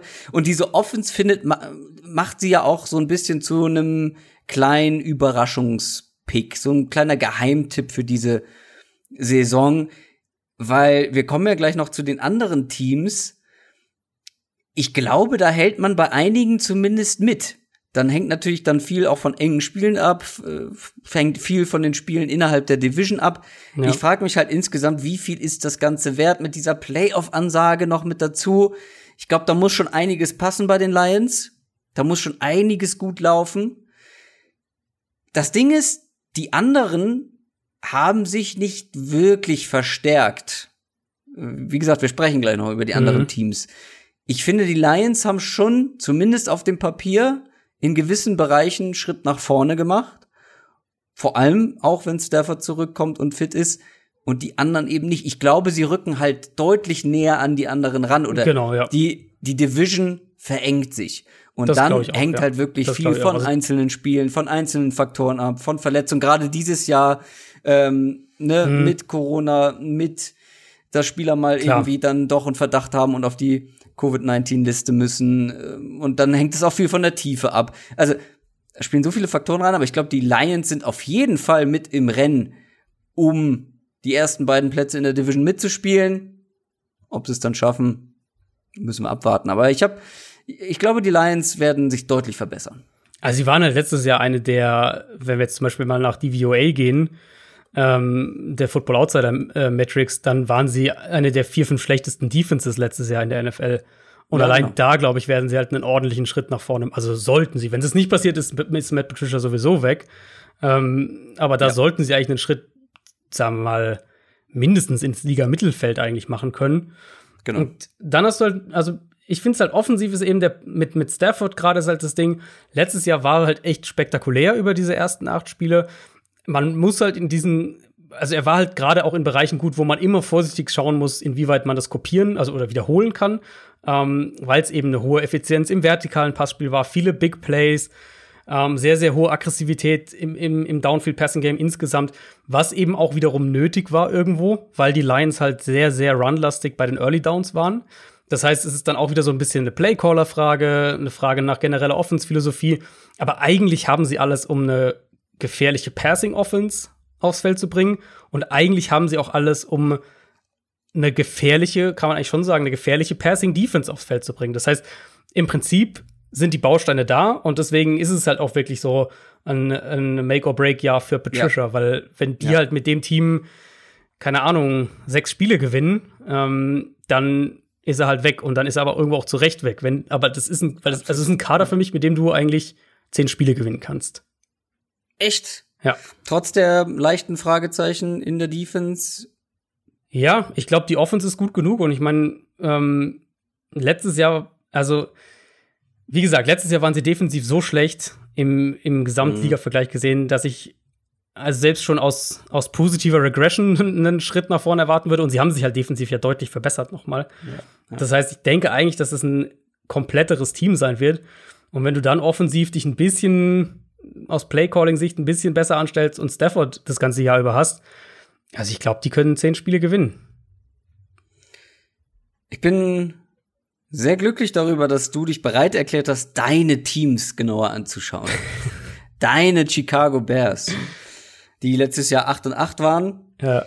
Ich finde, man hat die Saison schlimmer in Erinnerung, als der Rekord das vermuten lässt. 8 und 8 ist jetzt also wenn man 8 und 8 spielt, hat man eigentlich lange noch eine Chance auf die Playoffs gehabt. Mhm. Es gab halt so einen bitteren Beigeschmack, das waren die Trubisky-Performances, mal wieder. Mhm. Ohne die oder mit besserer Quarterback-Performance wäre wahrscheinlich mehr drin gewesen. Wir haben häufig darüber gesprochen. Jetzt hat man Nick Foles geholt. Es ist so ein bisschen, ich finde, die Bears sind der Inbegriff dieser Division oder dieses Quarterback-Duell vor allem. Das ist spannend, dieses Quarterback-Duell, wer da am Ende das Rennen macht, aber es ist kein hochklassiges Duell. Foles ist in meinen Augen der bessere Quarterback. Ja. Punkt. Aber die Frage ist, wie viel besser genau. ist er denn? Ja, also ich glaube, man kann schon einiges auch aus der Entscheidung schließen, erstmal, dass sie Foles ja auch per Trade geholt haben und eben nicht, gerade dieses Jahr, wenn man den Markt sieht, eben nicht einen Cam Newton oder einen James Winston oder auch einen Andy Dalton, irgendeinen äh, dieser Quarterbacks, die ja zu haben gewesen wären, oder Mariota auch keinen von denen geholt haben, sondern sich halt für Nick Foles entschieden haben, weil man sieht es so häufig in der NFL, einfach Coaches und gerade Coaches, die vielleicht dann so ein bisschen mehr Druck auch haben, und ich glaube, das wird in Chicago auch so langsam der Fall sein. Ähm, Coaches setzen halt oft auf das, was sie einmal schematisch kennen, aber auch auf die Spieler, die halt ihr Scheme und ihre Art kennen. Und Foles hat halt nun mal unter Matt Nagy in Kansas City gespielt. Mhm. Ja, Bill Lazor, der neue Offensive Coordinator, war sein Quarterback-Coach in, in Philadelphia 2013 unter Chip Kelly. Und John DiFilippo, den sie jetzt als Quarterbacks-Coach neu geholt haben nach Chicago, der war sein Quarterbacks-Coach in Philadelphia 2017, als sie den Super Bowl gewonnen haben. Das heißt, meine Schlussfolgerung ist schon so ein bisschen, es war ihnen eben wichtiger, so eine verlässliche Alternative zu Trubisky zu haben, als jetzt irgendwie den einen Quarterback, bei dem, äh, wo man vielleicht sportlich noch ein bisschen mehr Upside sieht. Deswegen ist auch meine Vermutung inzwischen mehr und mehr, dass sie Trubisky jetzt wirklich auch unbedingt noch diese letzte Chance geben wollen, ähm, aber halt sicher gehen mussten, dass sie eine Alternative mit einer, mit einer Baseline haben, auf die sie sich verlassen können. Äh, deswegen denke ich, Trubisky wird starten Woche 1 und dann irgendwann ersetzt werden. Aber halt das Problem mit der Idee, wie du schon gesagt hast, du hast mit Trubisky und Foles zwei Quarterbacks, die glaube ich, dich auf eine Saison insgesamt gesehen beide nicht tragen werden. Foles hat sicher das höhere Upside, also die höheren Highlight-Spiele, aber ist halt auch extrem inkonstant. Deswegen, ich glaube, sie haben jetzt zwar endlich eine bessere Alternative mal geholt zu Trubisky, aber eben dann doch wiederum keine, mit der sie wirklich vom Fleck kommen. Ja, das besonders Ärgerliche aus Bears Sicht ist ja, wenn du zwei nicht so hochklassige Quarterbacks zur Verfügung hast und dann noch deine O-Line nicht so dolle ist, dann tust du dir ja erst doppelt keinen Gefallen damit, weil irgendwie vielleicht so ein mobiler Star-Quarterback kann dann noch in deiner etwas schwächeren Line vielleicht mehr rausholen oder generell mhm. ein richtig guter Quarterback. Aber wenn du eben einen Trubisky hast oder auch einen Nick Foles, der ja vor allem in seinen starken Zeiten gewohnt war, hinter einer sehr starken Line zu spielen. Mhm. Wenn ich jetzt nur mal an die Eagles denke in ihrem Super Bowl, ja, das war ja eine richtig, richtig gute Line und die hat er jetzt bei den Bears ja. nicht. Und ist ja auch ein Quarterback, der den Ball einfach lange hält. Also das ist ja auch ja. so so ein Nick Foles Ding, der steht ja ewig in der Pocket und ähm, und steckt da halt auch noch ordentlich Hits ein. Also die Offensive Line bleibt zusammen komplett. Das ist zumindest schon mal eine positive äh, positive so positiv? Nachricht. Gut, da kann man auch wieder, äh, kann man auch diskutieren. Also es ist auf jeden Fall eine unterdurchschnittliche Line. Es ist keine Vollkatastrophe. Nee. Ähm, nee. Ich denke, gerade in Pass Protection ist, sie, ist die Line gut genug, dass du damit arbeiten kannst. Aber der Quarterback muss halt dann dazu auch seinen Teil beitragen, gewissermaßen. Run-Blocking ist halt echt ein Problem. Und, und Run, Run-Blocking, Run-Game ähm, war ja letztes Jahr auch immer wieder ein Thema. Also zum Teil war es Nagy, der da irgendwie aufs Run-Game verzichtet hat. Ähm, die Line war nicht gut. Montgomery hat, hat viel auch versucht zu kreieren, aber da auch wieder dann einiges an Yards und, und Lücken verloren oder, oder schließen lassen. Terry Cohn ist auch keiner, der jetzt irgendwie deinem Run-Game da so einen Spark gibt. Also da war auch schon, da hat irgendwie, irgendwie generell, finde ich, nicht viel funktioniert, was das Run-Game angeht.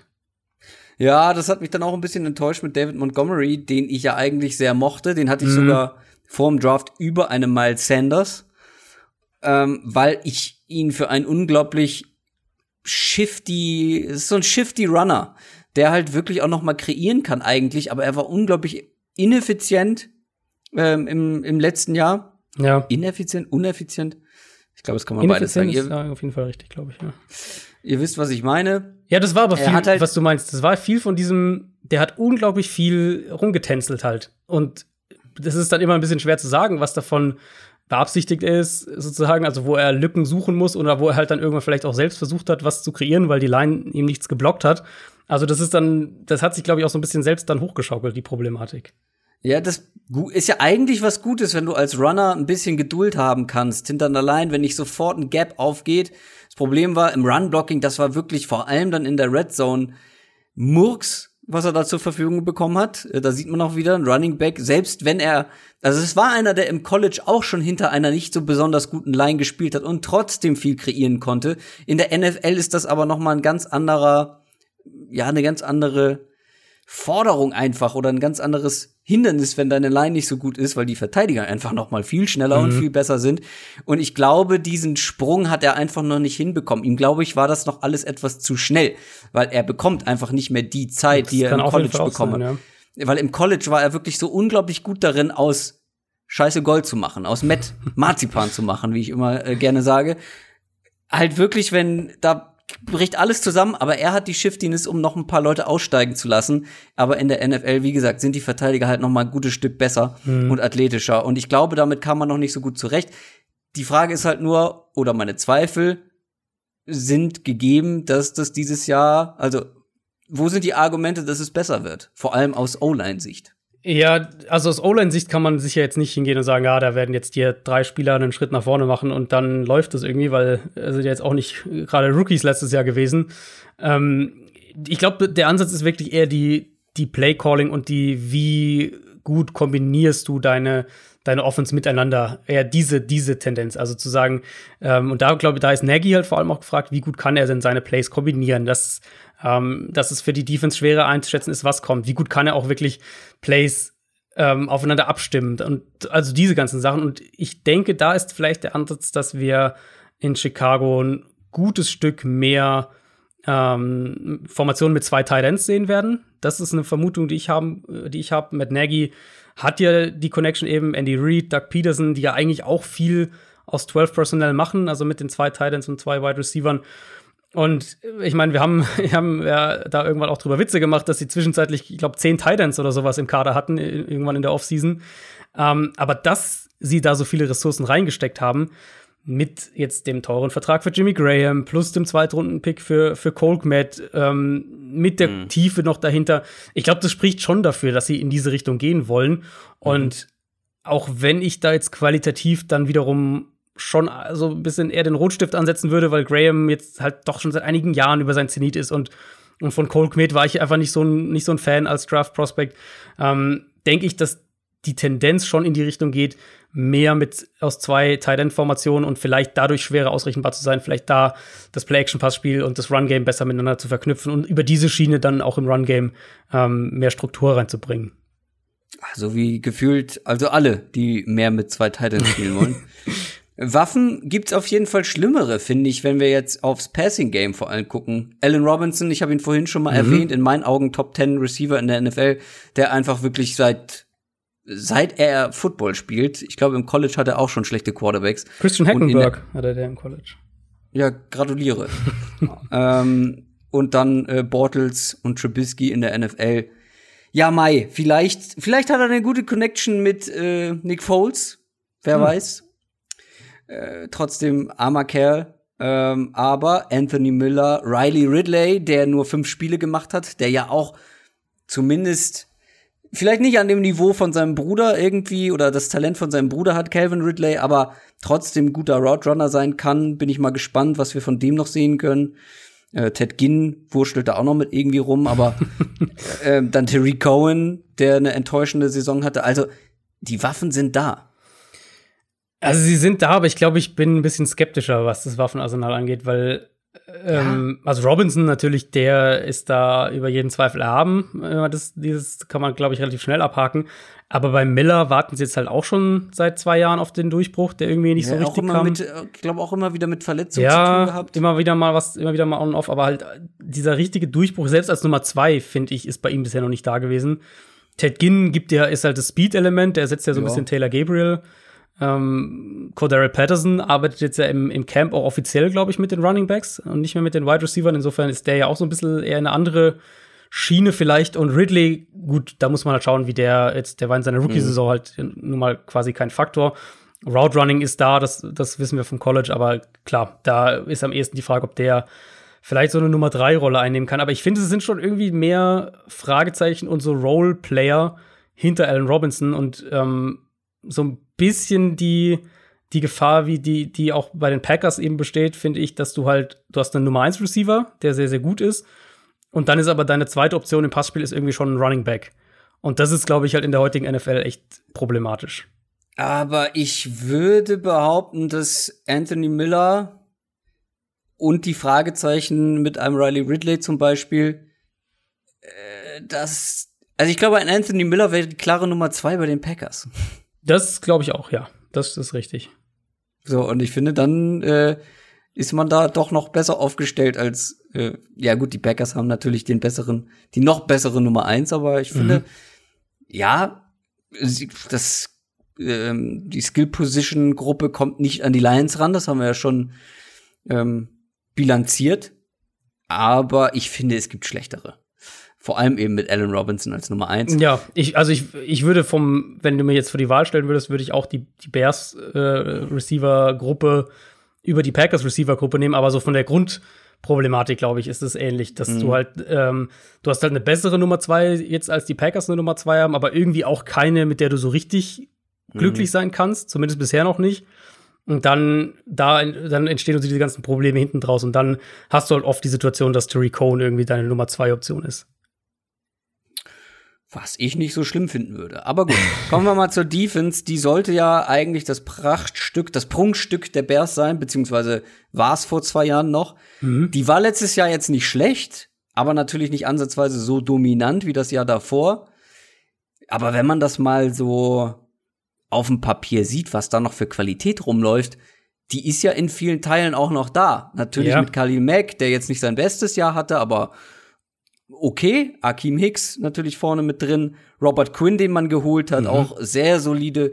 Ich glaube, bei den, bei den Cowboys hat er letztes Jahr echt mhm. eine, eine gute ja. Saison gespielt. Äh, Eddie Jackson, Rockon Smith, gut, da hat man sich vielleicht dann doch noch mal ein bisschen mehr erhofft. Vielleicht ist da noch Potenzial und Luft nach oben. Aber trotzdem, ja, man hat auch ein paar verloren mit dazu. Man hat den falschen Linebacker abgegeben in meinen Augen und äh, Danny Trevathan behalten. Aber trotzdem, ich finde, da ist Qualität noch da. Die sollten wieder eine gute, wenn auch nicht überragende Defense sein können. Ja, vielleicht sogar wirklich mehr als gut. Also, wie du gesagt hast, die waren letztes Jahr nicht schlecht. Sie hatten halt einfach genau die Regression, vor der wir auch im Vorfeld der Saison ja gewarnt hatten und wie wir es mhm. bei, bei diesen Ausnahme-Defenses über die letzten Jahre immer wieder gesehen haben, wenn die so eine krasse Saison gespielt haben, ähm, dass es halt eigentlich, also fast immer geht's halt ein bisschen runter. Und bei den Bears war es dann halt irgendwie von eben dieser äh, extrem Elite Nummer 1 beste Defense der Liga, war es dann halt irgendwie so zur 8, 9 besten Defense der Liga, was halt ja eben immer noch mhm. gut ist, aber halt reicht dann eben nicht mehr, um jetzt irgendwie eine limitierte Offense in die Playoffs zu tragen. Ich glaube aber, dass die, dass die Bears in der kommenden Saison wieder einen Schritt nach vorne machen können, also Richtung mhm. Top 5. Du hast Quinn angesprochen, das ist für mich ein klares Upgrade gegenüber Leonard Floyd, der, mhm. den er ja ersetzt. Ähm, jetzt haben sie da wirklich einen legitimen Pass-Rusher gegenüber von Mac und Hicks halt ja auch wieder fit. Der hat letztes Jahr auch sehr, sehr lange gefehlt. Also, das ist schon eins der drei, vier gefährlichsten Pass-Rush-Trios der Liga, würde ich sagen, jetzt mal auf dem Papier zumindest. Mhm, mh. Ist, ergibt natürlich auch Sinn, wenn man, wenn man sich die, das defensive Scheme anschaut. Die Bears blitzen relativ, oder haben zumindest letztes Jahr unter Pagano relativ wenig geblitzt, sind mehr über den Foreman-Rush gekommen haben jetzt auch wirklich die Mittel dazu. Das heißt, wenn sie da dran anknüpfen wollen, wenn sie das weiter so spielen wollen, dann ähm, haben sie auch die Spieler dazu. Was fehlt in der Front, um die Defensive Line mal abzuschließen, ist dieser, ist der Nose Tackle mit Eddie Goldman, der diesen Corona Opt-out gewählt hat. Ähm, den werden sie auch vermissen. Da sind sie auch nicht tief aufgestellt, aber ich gehe davon aus, dass die drei drumherum das auch kompensieren werden. Und Linebacker hast du angesprochen, Rokon Smith, ja, keine gute Saison, hatte halt auch mit Verletzungen zu kämpfen. Da gab es ja auch irgendwie so ein bisschen, dass der vielleicht generell ein bisschen neben der Spur war oder irgendwas mit dem Kopf nicht ganz bei der Sache hat. Der wurde ja, ähm, wurde ja sogar für ein Spiel mal deaktiviert, also aus dem Kader genommen.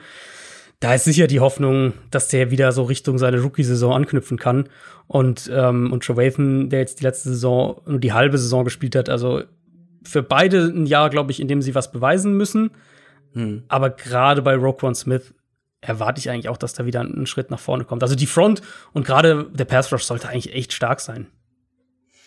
Ja, das Ding ist, was ist denn dann das Fazit? Also ich will nicht spoilern, aber es ist, geht auch halt dann am Ende unterm Strich wahrscheinlich in eine ähnliche Richtung wie zum Beispiel bei den Lions und vielleicht auch noch bei einem anderen Team, zu dem wir noch kommen. Also es ist so dieses, die eine Seite des Balls sollte mhm. zumindest mhm. die Fehler der anderen Seite des Balls so ein bisschen kompensieren können.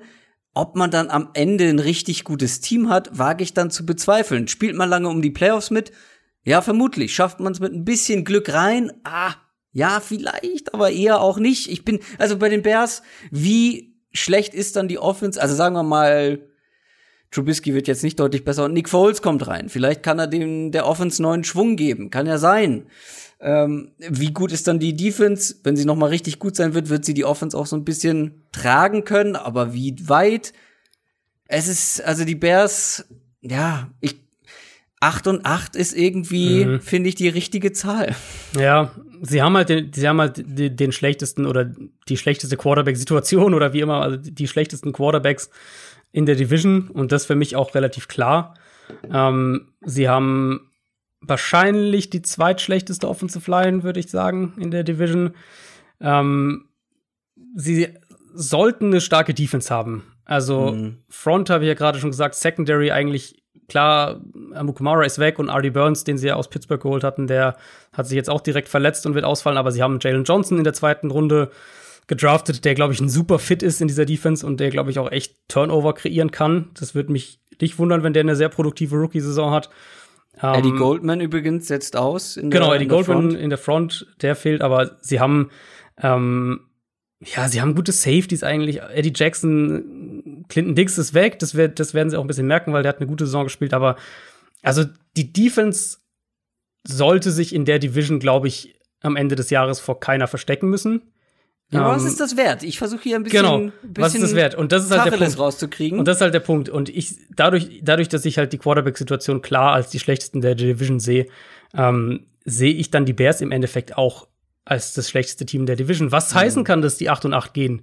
Also mich würde es ja. überhaupt nicht wundern, wenn die sich alle vier irgendwo zwischen 8 und 8 und, und 10 und 6 oder sowas äh, am Ende einpendeln.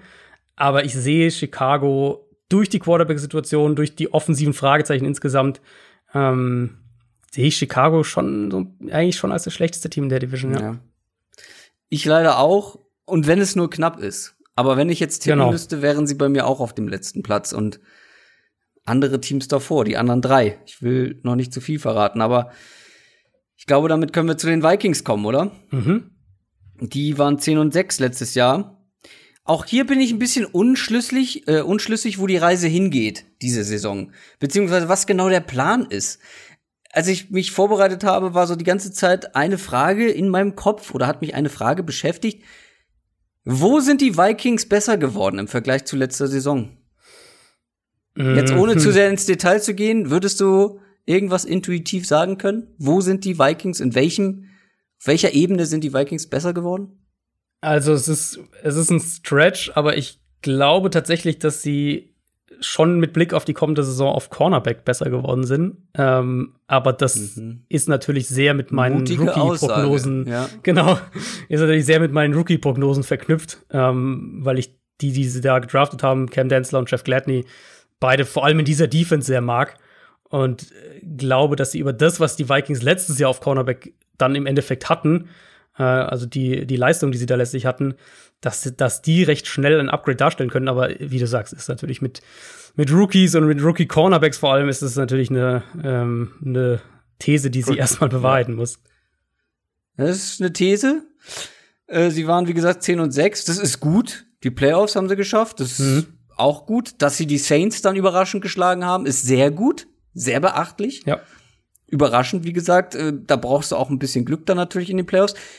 Wie gesagt, mir fehlen dann am Ende ein bisschen die Argumente zu sagen, okay, aus diesen Gründen schaffen sie das wieder oder schaffen noch mehr. Wie gesagt, mhm. das Saints-Spiel war auch echt, also das hätte gut und gerne auch anders ausgehen können, sind wir ehrlich. Und wie gesagt, dann zu sagen, oder mir fehlt halt die Argumentation, sagen zu können, Deshalb werden sie besser sein. Aber ja. gehen wir das mal der Reihe nach durch.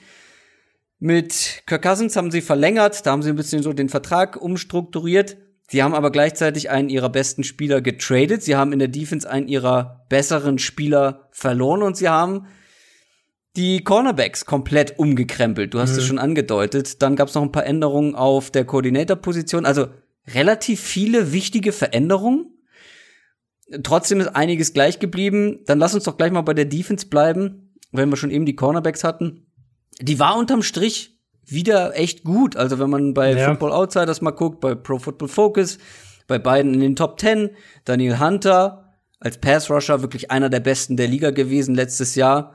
Dann das Safety Duo mit Anthony Harris, den sie getaggt haben, und Harrison Smith, auch ein sehr starkes Safety Duo. Cornerback war ein Problem.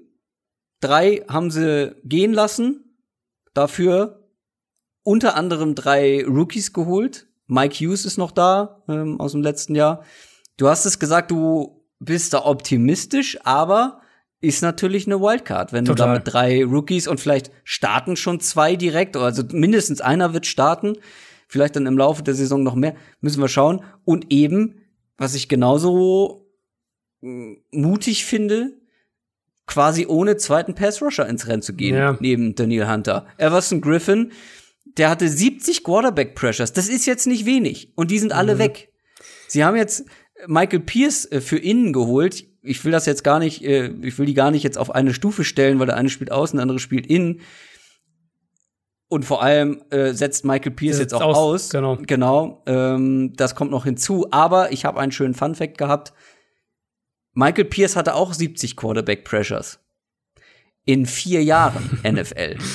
Ähm, also, das ist ein mutiges Unterfangen, wie ich finde, mit wirklich sehr viel jungen Spielern mhm. auf Cornerback und dann eben noch ohne Everson Griffin und eben ohne Ersatz in der Front damit in die Saison zu gehen. Ja, Pierce hatten sie ja also für innen eigentlich geholt, um, um auch Linval Joseph zu ersetzen, den sie Stimmt, auch verloren den haben. Sie auch, ja, absolut. Genau, also da diese Präsenz da fehlt natürlich auch. Ähm, ja, ich es ist natürlich, war natürlich für die Vikings war es natürlich eine schwierige Offseason, einfach weil sie kein Geld hatten. Das war ja so ja. immer das Ding mit denen, dass die, die konnten ja kaum eben ihre ganzen Leute bezahlen und dann hast du noch den, den Tag eben für Harris er war nicht viel finanzieller Spielraum im unterm Strich da. Ähm, Griffin tut weh, keine Frage. Äh, oder Nick da, denke ich, der Starter sein gegenüber von Daniel Hunter. Und für mich ist halt die Mitte der Defense insgesamt ist so dein Fixpunkt. Also die Linebacker mit Kendricks und Barr, da bist du super aufgestellt. Und Safeties eben, hast du ja schon angesprochen, Harrison Smith und, und Anthony Harris. Das ist vielleicht das beste Safety-Duo der Liga. Sicher eins der, der drei, vier besten. Ja. Das sind Anthony die Barr hatte aber auch mal das ein oder andere schlechte Spiel. Das stimmt. Jahr. Ja, das stimmt. Dafür war Kendricks hatte halt ein, hatte ein ja, fassbares Jahr. Ähm, aber insgesamt sind, find, sind sie da auf jeden Fall gut aufgestellt. Und dann hast du halt Hunter als einen der Top Pass Rusher in der NFL. Das ist halt eine ganz, das ist eine gute Ausgangsbasis. Und, und Mike Zimmer mhm. hat's ja eben über die letzten Jahre wirklich erstaunlich oft geschafft, eine starke Defense dann letztlich aufs Feld zu bringen. Ich könnte mir auch vorstellen, dass das dieses Jahr ein bisschen anders laufen wird, weil sie werden nicht die Pass-Rush-Qualität haben. Sie werden selbst mit meinem Lob jetzt für die Cornerbacks werden sie auch da natürlich äh, so diese Rookie-Bauchschmerzen früher oder später haben und, und Fehler passieren und du wirst irgendwo hier und da mal mehr zulassen, was vielleicht mit einem Veteran-Corner nicht passiert. Ich mag die halt perspektivisch sehr. Ich meine, Jeff Gladney, da warst du ja, glaube ich, sogar noch größerer Fan als ich, wenn ich das richtig im Kopf habe. Ähm, und, und Cam Densler ist halt äh, also, das ist halt eigentlich ein perfekter Mike Zimmer Corner. Jetzt nicht, nicht so der, der mega twitchy, agile Typ, aber halt lang, physisch, hat auch im College echt starke Receiver ausgeschaltet. Also da ist wirklich mit Mike Hughes noch dazu, da ist echt Talent da. Das heißt, es ist natürlich ein Risiko und natürlich werden da, wie gesagt, auch Rookie-Fehler passieren, wenn du so auf die jungen Spieler setzt. Aber irgendwo war dieser Weg ja auch zu einem gewissen Grad alternativlos für die Vikings. Das muss man ja auch einfach mal sagen, weil sie halt finanziell nicht die Möglichkeiten hatten, die ihre Leute da alle zu halten. Ich versuche gerade rauszufinden, ob ich wirklich so optimistisch bei Jeff Gladney war. Werde ich nachreichen. Äh, ich hatte so im Kopf, dass du den, irgendwie, ich weiß es nicht mehr, dass du den hörtest. Also ja, vielleicht war es auch Jan. Ich habe da, ist alles verschwommen. Kommst durcheinander mit deinen ganzen Podcast-Partnern, ne? ah, zwei Telefone, hier noch ja, eine Podcast-Affäre. Ja. also es, es, ist hart, es ist hart. Ja, es ähm, nicht leicht. Als äh, angesagter NFL-Experte in, in der heutigen Zeit wo waren wir stehen geblieben? Äh, bei der Defense. Ich kann mir halt irgendwie nicht vorstellen, dass sie, wie du auch schon angedeutet hast, dass sie dieses Niveau vom letzten Jahr halten. Mhm.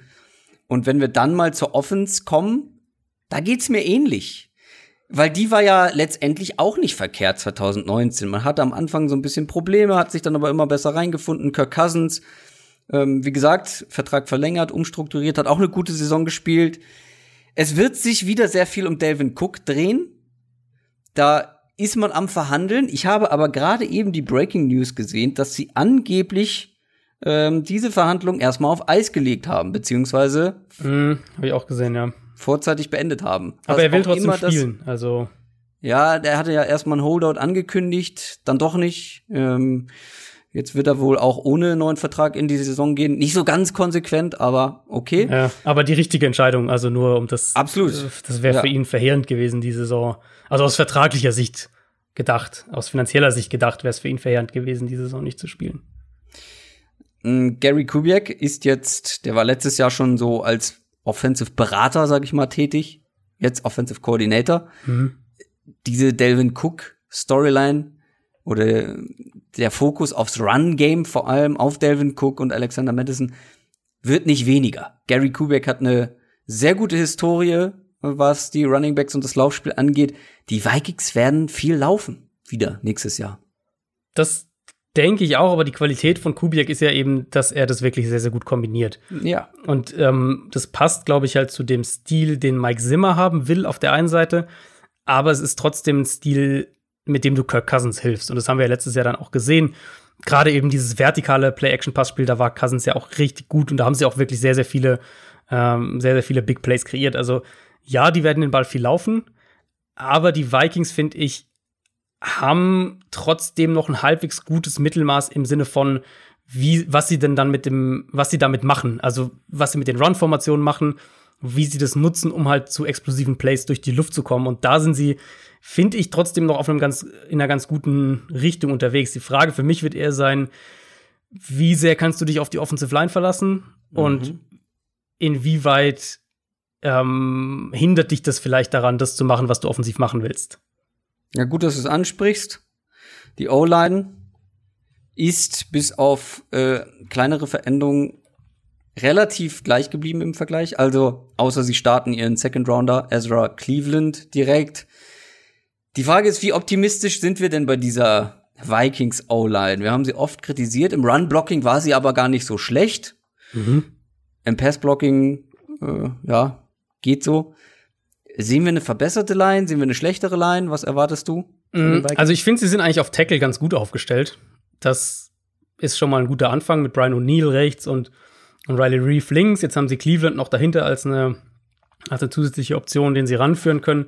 Also ich finde, auf Tackle sind sie eigentlich ganz gut aufgestellt und dann ist halt die Frage, was kannst du innen erwarten, gerade auch von den jungen Spielern. Ähm, Garrett Bradbury auf Center, der hatte mehr Probleme, als man gedacht hatte. Da dachte man, das war eigentlich so vom, ja. von der Idee her, war so der, der war auch in jedem Mockdraft, glaube ich, zu den Vikings, weil es mhm, so der, mhm. der ideale Scheme-Fit eigentlich war, hatte dann doch noch Probleme, hat sich dann teilweise ein bisschen besser zurechtgefunden. Pat Elfline ist für mich auf der allerletzten äh, Rille, also der muss, wenn der nicht wirklich eine gute Saison hat, musst du den ersetzen. In meinen Augen hättest du den jetzt auch schon ersetzen können, aber ähm, ja, wie gesagt, hatten ja auch nicht viel Geld zur Verfügung. Und dann halt auch, äh, auch Right Guard mit Doja, das ist jetzt auch nicht der Weisheit letzter Schluss, um es mal vorsichtig zu sagen. Also die Interior Line ist für mich echt ein Fragezeichen. Ähm, ich denke, dass Brad, bei Bradbury bin ich am optimistischsten, dass der sich da weiterentwickelt. Die beiden Guards, also mich würde es nicht wundern, wenn wir im Laufe der, ähm, der kommenden Saison da schon einiges an, am Stühlerücken sehen und die dann die Vikings nach der Saison einen oder sogar beide Starter auf Guard ersetzen.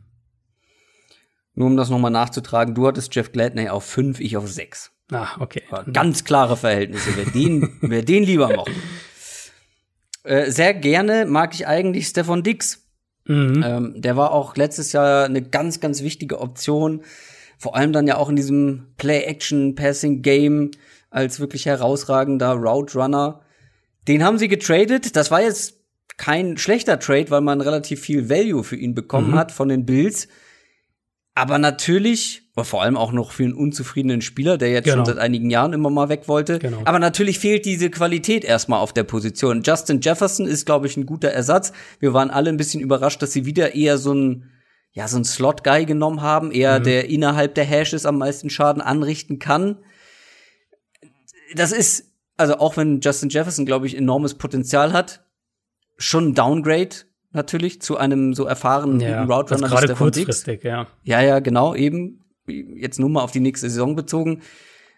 Tajay Sharp hat man geholt, den kennen wir von den Titans und äh, ganz hotter Take. Ich glaube, das ist der beste dritte Receiver, den die Vikings seit Jahren haben. Bist etwa kein kein Laquan Treadwell Fan? Nope. und auch kein, wie heißt er, Uli Basi? Nee. Oder Bisi, ja. Oder Bisi. Ähm, nee, das auch nicht. Ähm, trotzdem insgesamt auf Wide Receiver, auch wenn Sharp ein Upgrade ist. Das ist minimal. äh, und Justin Jefferson vielleicht auf langfristige Sicht eins davon Dick Dicks ersetzen kann. Bei Adam Thielen, der hatte jetzt nicht sein bestes Jahr, war ja aber auch verletzt. Hm. Kyle Rudolph und Irv Smith, die beiden Titans, also vor allem von Irv Smith muss mehr kommen. Ähm, ist ja eigentlich so eine Receiving-Waffe oder sollte so eine Receiving-Waffe sein. Was ich letztendlich sagen will, ist, das Waffenarsenal ist auf jeden Fall nicht besser geworden, um das noch Ja. mit meiner Ja. mit meiner Frage, die mich die ganze Zeit beschäftigt hat, äh, noch mal darauf zu beziehen. Und sie ist, glaube ich, für dieses Jahr ein Ticken schlechter geworden, würde ich jetzt erstmal sagen. Und da weiß ich halt nicht, wie, wie wollen die Vikings halt insgesamt dann das Niveau der Offense aufrechterhalten. Ja, also für dieses Jahr schlechter geworden auf jeden Fall, weil äh, Rookie Wide Receiver, der einen Stefan Diggs ersetzt, das muss ein Down, das muss man als Downgrade erstmal prognostizieren. Vielleicht, äh, vielleicht straft Justin Jefferson uns alle Lügen. Ich glaube, er ist ein super Scheme-Fit. Ich glaube auch, dass er echt in der Offense viel Stats produzieren wird und auch in diese Slot-Rolle da super reinpasst. Ähm, aber ja, also man, man darf auch nicht erwarten, dass er die, die Stefan Diggs da äh, die Rolle direkt irgendwie übernimmt und auf, der, auf dem gleichen Level ausübt.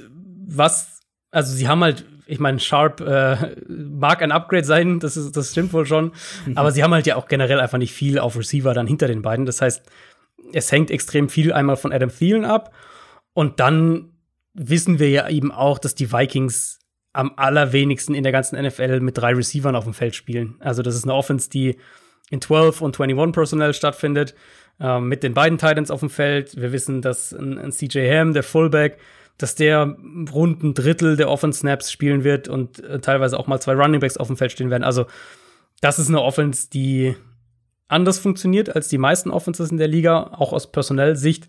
Und ich, also ich glaube, dieser, die, die Tatsache, dass sie Diggs mit Justin Jefferson ersetzen, ähm, die untermauert das jetzt auch noch mal, weil sie eben ja nicht, auch dahinter Ja. eben, wie gesagt, eigentlich nicht wirklich was haben. Ja, aber was machen wir daraus? Also ich glaube, wieder zehn Siege sollte jeder Vikings-Fan Stand jetzt unterschreiben. Wenn man sagt, hier, ihr schafft wieder zehn Ja. Siege. Mhm. Wie gesagt, ich sehe halt nirgends, dass die Vikings nächstes Jahr besser sein sollten als letztes Jahr. Und selbst wenn beide, des, beide Seiten des Balls ganz gut werden, ich glaube, ich glaube, weder die Defense noch die Offense werden schlecht sein. Aber ich glaube, sie werden auch beide nicht überragend sein. Und dann hast du, wie gesagt, die Fragezeichen mit den jungen Cornerbacks. Das kann dir wehtun. Die O-Line kann dir wehtun. Ich glaube, die Vikings werden einige enge Spiele erleben. Da sage ich dann auch immer wieder, dann brauchst du das ein bisschen Glück. Absolut. Aber sie hatten auch letztes Jahr teilweise ein bisschen Glück. Auch das ist ein Team, was in dieser 8, 9, 10 Siege-Range am Ende landen könnte. Das Ja. dritte Team. Ja. Ja, so neun Siege ist so die Richtung, Ja. wo ich sie ungefähr sehe. Also man darf nicht den, die Qualität von Mike Zimmer unterschätzen, einmal Und Cornerbacks Gary zu Kubiak coachen. finde ich, also Gary Bitte? Kubiak ist Gary Kubiak ist Genau. einfach auch ein äh, richtig gutes offensives äh, Ähm, Mind. Absolut. Deswegen, also die beiden werden, äh, denke ich, mehr aus der, mehr aus den, aus ihren jeweiligen Offense- und Defense-Teilen rausholen, als man vielleicht jetzt auf dem Papier vermuten würde. Ähm, Cousins hat eine super Saison gespielt, das sollte nicht unerwähnt bleiben. Und Ja. wie gesagt, sie haben, sie haben ja eben auch diese gewisse Baseline. Also defensiv habe ich es ja vorhin aufgelistet, dieses Gerüst und offensiv eben Cousins, Thielen, die Tackles, die Titans, die Running Backs. Also du hast ja schon auch da die Qualität eben, um so eine gewisse Baseline zu erreichen. Deswegen, ich glaube auch, dass wir einen Rückschritt sehen werden im Vergleich zu letztem Jahr. Ähm, wie drastisch der ausfällt, hängt dann auch sehr davon ab, wie, wie schnell Mike Zimmer die, diese Defense äh, Ja. wieder auf ein hohes Ja, Level ja. bringt und so weiter. Total. Wie schnell ein Justin Jefferson reinfindet, all diese Sachen. Aber es ist für mich immer noch ein Team, wo ich sage, neun Siege ist so die Range und wenn du dann halt ein, zwei Mal Glück hast, dann gewinnst du auch zehn und dann bist du doch wieder im Playoff-Rennen dabei. Die Green Bay Packers waren das beste Team der NFC North letztes Jahr mit 13 Siegen und drei Niederlagen. Und was haben wir schon viel über die Packers diese Offseason gesprochen? Ja. Über die Free Agency und natürlich auch über den Draft. Wenn du das Ganze jetzt mal so mit bisschen Abstand siehst, und wir wurden ja auch beide sehr kritisiert, dass wir die Packers so sehr kritisieren für das, was sie gemacht haben. Wenn du das Ganze jetzt ein bisschen mit Abstand betrachtest, hat sich irgendetwas grundsätzlich an deiner Meinung von dieser Packers Offseason geändert? Mm, grundsätzlich nicht, nee. Also ich denke, du hast jetzt bei den Vikings ein, zwei Mal ähm, gesagt, da, da musste ich so ein bisschen schmunzeln, weil ich genau das gleiche mir bei den Packers notiert habe. Ich glaube halt, dass die Packers letztes Jahr ein Team waren, was ein Stück weit overachieved hat, also der Rekord ein bisschen besser war und das, was sie gespielt haben, und dass sie aber in der vergangenen Offseason personell betrachtet einfach nicht besser geworden sind. Ja. Wenn man sich den, den Kader einfach nur mal kurz anschaut, bevor wir jetzt gleich irgendwie Offense Defense im Detail machen, aber einfach nur mal ganz grob oberflächlich die Offseason anschaut. Sie verlieren Brian Bulaga, ersetzen ihn durch, durch Ricky Wagner, sie lassen Blake Martinez gehen, ersetzen ihn durch Christian Kirksey. Das sind für mich so Level halten Moves. Bulaga Mhm, zu, mhm. zu Wagner. Wagner ist eher ein Downgrade, würde ich sagen. Dann lassen sie Jimmy Graham gehen, was ich okay finde, gerade wenn man sieht, was der in Chicago bekommen hat, dann ist es tatsächlich auch sehr verständlich. Aber auch dessen Aber- Production fehlt dir. Ähm, Genau, ich wollte gerade sagen, man sagt zwar immer, ja, der hat nicht so funktioniert, aber ganz ehrlich, der hat richtig viele Targets bekommen. Genau, ja. Red Zone Waffe zumindest ähm, war so die Nummer drei eigentlich im Endeffekt in dieser Re Receiving-Gruppe nach, ähm, nach Devante Adams und, und Aaron Jones. Ähm, also der fehlt. Jetzt muss man hoffen, dass ein Jay Sternberger einen großen Die Sprung macht. Receiving-Gruppe sagt er und nennt einen Receiver. ja, ist halt tatsächlich Einen so. Ne? Wide Receiver. Ja. Ist halt tatsächlich so. Ähm, genau, also auch weil die Thailand-Gruppe ist ja dann auch nicht mehr gut, weil also wenn Sternberger nicht einen, einen großen Schritt macht, dann hast du auch da Probleme. Mhm. Und dann natürlich Devin Funches, den sie als Nummer zwei geholt hatten, der auch die Saison Spielt aussitzen nicht. wird. Ja. Genau. Das heißt, das fällt auch weg. Geron- Geronimo Allison, das wäre dann der Wide Receiver, der die viertmeisten Targets insgesamt letztes Jahr hatte, ist auch weg. Also, wo ist die Verbesserung? Jetzt, klar, ein EQ St. Brown kommt zurück, nachdem er die letzte Saison verpasst hat. aber ist das direkt eine Verbesserung? Das genau, ist halt so ein bisschen die Frage. Ist, also, ist eine Wundertüte, ehrlicherweise, muss man, Total. glaube ich, schon so sagen. Ich mag ihn eigentlich von, von seinem Spielertyp her und ich glaube auch, Mhm. dass er da einen, einen Platz als Starter bekommen kann in der Offense. Aber wenn man es jetzt mal einfach nur auf dem Papier anschaut, finde ich halt, hat sich dieses Team nirgends verbessert. Sie wurden, Genau. sie, es ist viel gleich geblieben, gerade defensiv ist es ja fast die gleiche Starting-Formation, dann ähm, wird es sein. Aber ich finde, das Team hat sich nicht verbessert, offensiv eher ein Rückschritt. Und dann, wenn man halt, ähm, wenn man dann noch irgendwie, äh, darüber will ich gar nicht groß reden, aber wenn man über so Sachen wie, äh, wie Aaron Rodgers mit dieser Offseason umgeht und was das für, mit seiner Beziehung zu Matt LaFleur macht und so weiter und so fort und wie es dann, wie die beiden reagieren, wenn es schlecht laufen sollte, da will ich gar nicht groß drüber reden, weil es eh alles Spekulation ist. Aber dass der nicht glücklich drüber ist, wie diese Offseason gelaufen ist, ich glaube, da können wir hoffentlich alle übereinstimmen. Na gut, das meiste ist, was wir in diesen Previews äh, sagen, Spekulation. Das stimmt, ja. Dann lass uns doch mal weiter spekulieren. Wie viel werden sie denn laufen? Aaron Jones Ja. hatte relativ viel zu tun, hat auch viel draus gemacht. 19 Run, äh, Rushing Touchdowns, Mhm. wenn ich mich nicht irre. 19, Wahnsinn. Ähm, lässt ihn vielleicht auch ein bisschen zu gut dastehen. Ich habe viel Kritik einstecken müssen, dass er nicht in meiner Running Back Top 10 drin war. Ähm, er war auf 11, habe ich glaube ich auch im Ranking gesagt, aber das war dann äh, vielen egal, das haben sie überhört. ähm, sie haben dann eben auch noch, was mich dann halt wundert, also sie haben dann in der zweiten Runde AJ Dillon, den Running Back, gedraftet. Hm.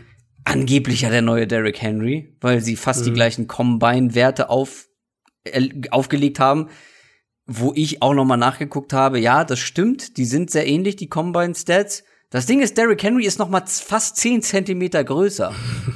also ich erwarte von einem über 1,90 großen Menschen nicht zwingend die gleichen athletischen Stats wie einem von, einem, äh, wie von einem Typen, der 10, fast 10 Zentimeter kleiner ist und gleich viel wiegt. Also AJ Dillon ist einfach nur kompakter. Naja, also Ja, und was, also mal ganz, nur mal ganz kurz, also selbst wenn AJ Dillon der nächste Derrick Henry wird oder was auch immer, oder Derrick Henry Light wird oder was auch immer, Ja, aber das sagt man doch nur, wenn man das College-Tape nicht gesehen hat, weil AJ Das- Dillon sah das, das, wirklich auch, überhaupt nicht aus wie Derrick Henry. Im das College. auch, aber, aber selbst wenn wir das jetzt mal als gegeben nehmen würden, verstehe ich den Move halt trotzdem nicht, weil klar, okay, Aaron Jones, den musst du bald bezahlen, aber dann kannst du den immer noch ersetzen, wenn du dich nicht mit ihm einigen kannst, wenn der dann am Ende geht tatsächlich und du dann sagst, okay, jetzt müssen wir in der kommenden Offseason dann irgendwie einen Running Back draften, wenn du das die Position so wertschätzen musst, dann, dann kannst du es immer noch dann machen. Jetzt einen AJ Dillon zu draften, wo du einen Aaron Jones hast, einen Jamal Williams hast, das also und dann halt auch so hoch zu draften, einen Zweitrunden-Pick zu investieren, das kann ich halt aus, aus äh, Kaderplanungssicht ähm, kann, ist, will das immer noch nicht in meinen Kopf rein. Ja, und dann eben auch noch der Spieler. Ich habe mir auch heute noch mal Tape von ihm noch mal angeschaut. Ich sehe halt, ich sehe es halt gar nicht, mhm. den, den Value in der zweiten Runde. Aber das soll jetzt nicht das Thema sein. Eine Sache vielleicht noch zu dieser Running Back Thematik. Auf der einen, also vor allem dann aus Fansicht verstehe ich eine Sache nicht. Und zwar, du kannst ja nicht fordern, dass dein Running Back in Anführungszeichen, Aaron Jones, einer der zehn besten Running Backs ist und dann gleichzeitig diesen Pick von AJ Dillon verteidigen. Wie du schon meinst, das macht ja irgendwie keinen Sinn. Du musst ja eigentlich, wenn du einen Top 10 Running Back hast, musst du ja komplett zufrieden damit sein. Dann kann man ja den Pick von einem Running Back in der zweiten Runde eigentlich nicht verteidigen. Das verstehe ich nicht so richtig. Plus und den halt haben sie, und den haben sie. Also für mich ist, für mich ist er tatsächlich ein Top 10 Running Back gerade. Ich finde, Aaron Jones hat eine, hat nicht nur eine extrem gute Saison gespielt, sondern war auch die Jahre davor schon gut, passt super in das Scheme rein, was sie jetzt spielen wollen und war als Receiver, ähm, hat ja. als Receiver Value. Also für mich haben sie einen Top 10 Back und ja, ähm, aber lass uns nicht über, lass uns nicht weiter über AJ Dillon reden. Hä? Ich, ich könnte noch zwei Stunden über Running Backs und AJ Dillon reden. Aber wir können natürlich auch über Fullbacks reden. Das machst du doch lieber. In der mhm. dritten Runde haben sie noch einen Fullback geholt. Das sieht doch alles so aus, als will man hier, ja, so ein typisch typisches Shanahan-Style Running First Outside Zone Game irgendwie mit einem Fullback als äh, Blocker und Matchup-Waffe irgendwie sowas aufziehen. Ja, also der Takeaway von dieser Offseason, glaube ich, für die Packers muss schon sein, dass sie runlastiger werden wollen, dass Matt LaFleur runlastiger werden will. In, wenn wir auf neutrale Spielsituationen schauen, da waren sie ja wirklich ziemlich passlastig tatsächlich letztes Jahr. Gerade auch wenn man es sonst so mit diesem, mit diesem Coaching-Tree vergleicht. Übrigens ähnlich wie die Rams letztes Jahr mit McVay, die waren auch passlastiger als gewohnt und ich glaube, bei denen geht es auch eher wieder in die Richtung, den Ball mehr zu laufen und mit, mit eben Dylan, mit DeGuara als Zweit- und Drittrunden-Picks wenn man sich Matt LaFleur seine, Prägung anschaut, wenn man sich schaut, wie er bei anderen Stationen hat spielen lassen, dann vermute ich schon, dass das der Weg ist. Und ich glaube, das wird sich auch in den, in den Personellansätzen widerspiegeln. Die Packers haben letztes Jahr noch 60 Prozent von ihren Snaps in 11 Personell gespielt. Ich glaube, das wird sich deutlich ändern. Ich denke, wir werden wesentlich mehr ähm, DeGuara, vielleicht auch die beiden Running Backs zusammen mal auf dem Feld sehen, also 21 Personell, dass es mehr so in diese Vikings 49ers Richtung dann auch da geht. Mhm. Vielleicht auch mit Tight Ends, ähm, mehr noch, dass sie mit zwei Titans machen, auch in diese Richtung. Also ich, da werden sie, glaube ich, sich auch verändern. Und das ist halt so ein bisschen meine Befürchtung für die Packers, dass sie sagen, dass, dass Matt LaFleur so ein bisschen die falschen Schlussfolgerungen gezogen hat aus der letzten Saison oder, oder die falschen Ideen sozusagen hat, um sie umzusetzen. Und dann eben ähm, eine Offense aufbaut mit der Idee, wir, wir bauen ein dominantes Run-Game und ähm, ergänzen dadurch die Defense und entlasten Aaron Rodgers, was aber halt in, in der Realität nur funktioniert, wenn das Passspiel trotzdem halt gefährlich ist, wenn, äh, wenn die Defense gefährlich ist, wenn du trotzdem eine gewisse Unberechenbarkeit behältst, wenn diese ganzen Teile, diese Einzelteile auch funktionieren. Also Shanahan, bei Shanahan ist ja das Ding, dass er halt nicht, ähm, dass er halt nicht unbedingt den Top Running Back braucht, dass er nicht hohe Ressourcen irgendwie in einen hohen Draft-Pick irgendwie in, in diese Position stecken muss, sondern dass das Scheme alles, also sozusagen nicht alles, aber das Scheme halt ganz, ganz viel regelt. Und dann kommen halt offene Würfe für den Quarterback und der Quarterback muss halt auch wirklich komplett sich auf diese Offense einlassen und muss das auch alles so umsetzen. Und ich sehe halt bei den Packers echt so die Gefahr, dass die am Ende den Ball viel laufen werden, was vielleicht hier und da funktioniert und dann hier und da auch wieder nicht. Und du dann aber Aaron Rodgers halt eher noch in eine Rolle bringst, wo er mehr lange Second Downs, lange Third Downs spielen muss und eher noch diese, diese Hero Balls spielen muss, weil du sehr, sehr runlastig geworden bist. Und das passt einfach alles nicht zusammen. Und ich habe so ein bisschen die Befürchtung aus Packers Sicht, dass das, äh, dass das in die Hose gehen könnte. Eine Sache noch, wir haben jetzt schon äh, relativ lange über die Packers Offense gesprochen. Ähm, die O-Line haben wir noch nicht thematisiert. Und mhm. eine Sache noch. Du hast zur Auswahl Alan Lazard, Marquez Valdez Scantling, Economius St. Brown und Jack Kummerow. Mhm. Pick one. Wer ist die Nummer zwei? Nicht wen du nehmen würdest, sondern was glaubst du, wer wird die Nummer zwei bei den Packers sein? Äh, ich tippe auf Alan Lazar. Ich glaube, dass Jawohl. der das bekommt. Ähm, also Valdez Scantling hat es letztes Jahr einfach nicht genug gezeigt, finde ich. Und Alan Lazar hatte dann später in der Saison ein paar gute Spiele. Ist auch so ein großer Receiver, der auch im Slot aber spielen kann. St. Brown für mich die Rolle, also ich bei St. Brown und Lazard, die zwei sehe ich am ehesten eben als Kandidaten, wo man realistisch einen Sprung nach vorne erwarten darf, worauf die Packers mhm. ja irgendwo setzen, weil sie haben ja eben nun mal nichts getan im Receiving Core. Ähm, bei den beiden sehe ich das am ehesten noch gerechtfertigt. Bei Waldes Scandling glaube ich da einfach nicht mehr dran. Und Lazar wäre mein Tipp aktuell für die Nummer zwei und St. Brown, glaube ich, hat eine reelle Chance, die Nummer drei zu sein. Ja, ich gehe da fast komplett mit.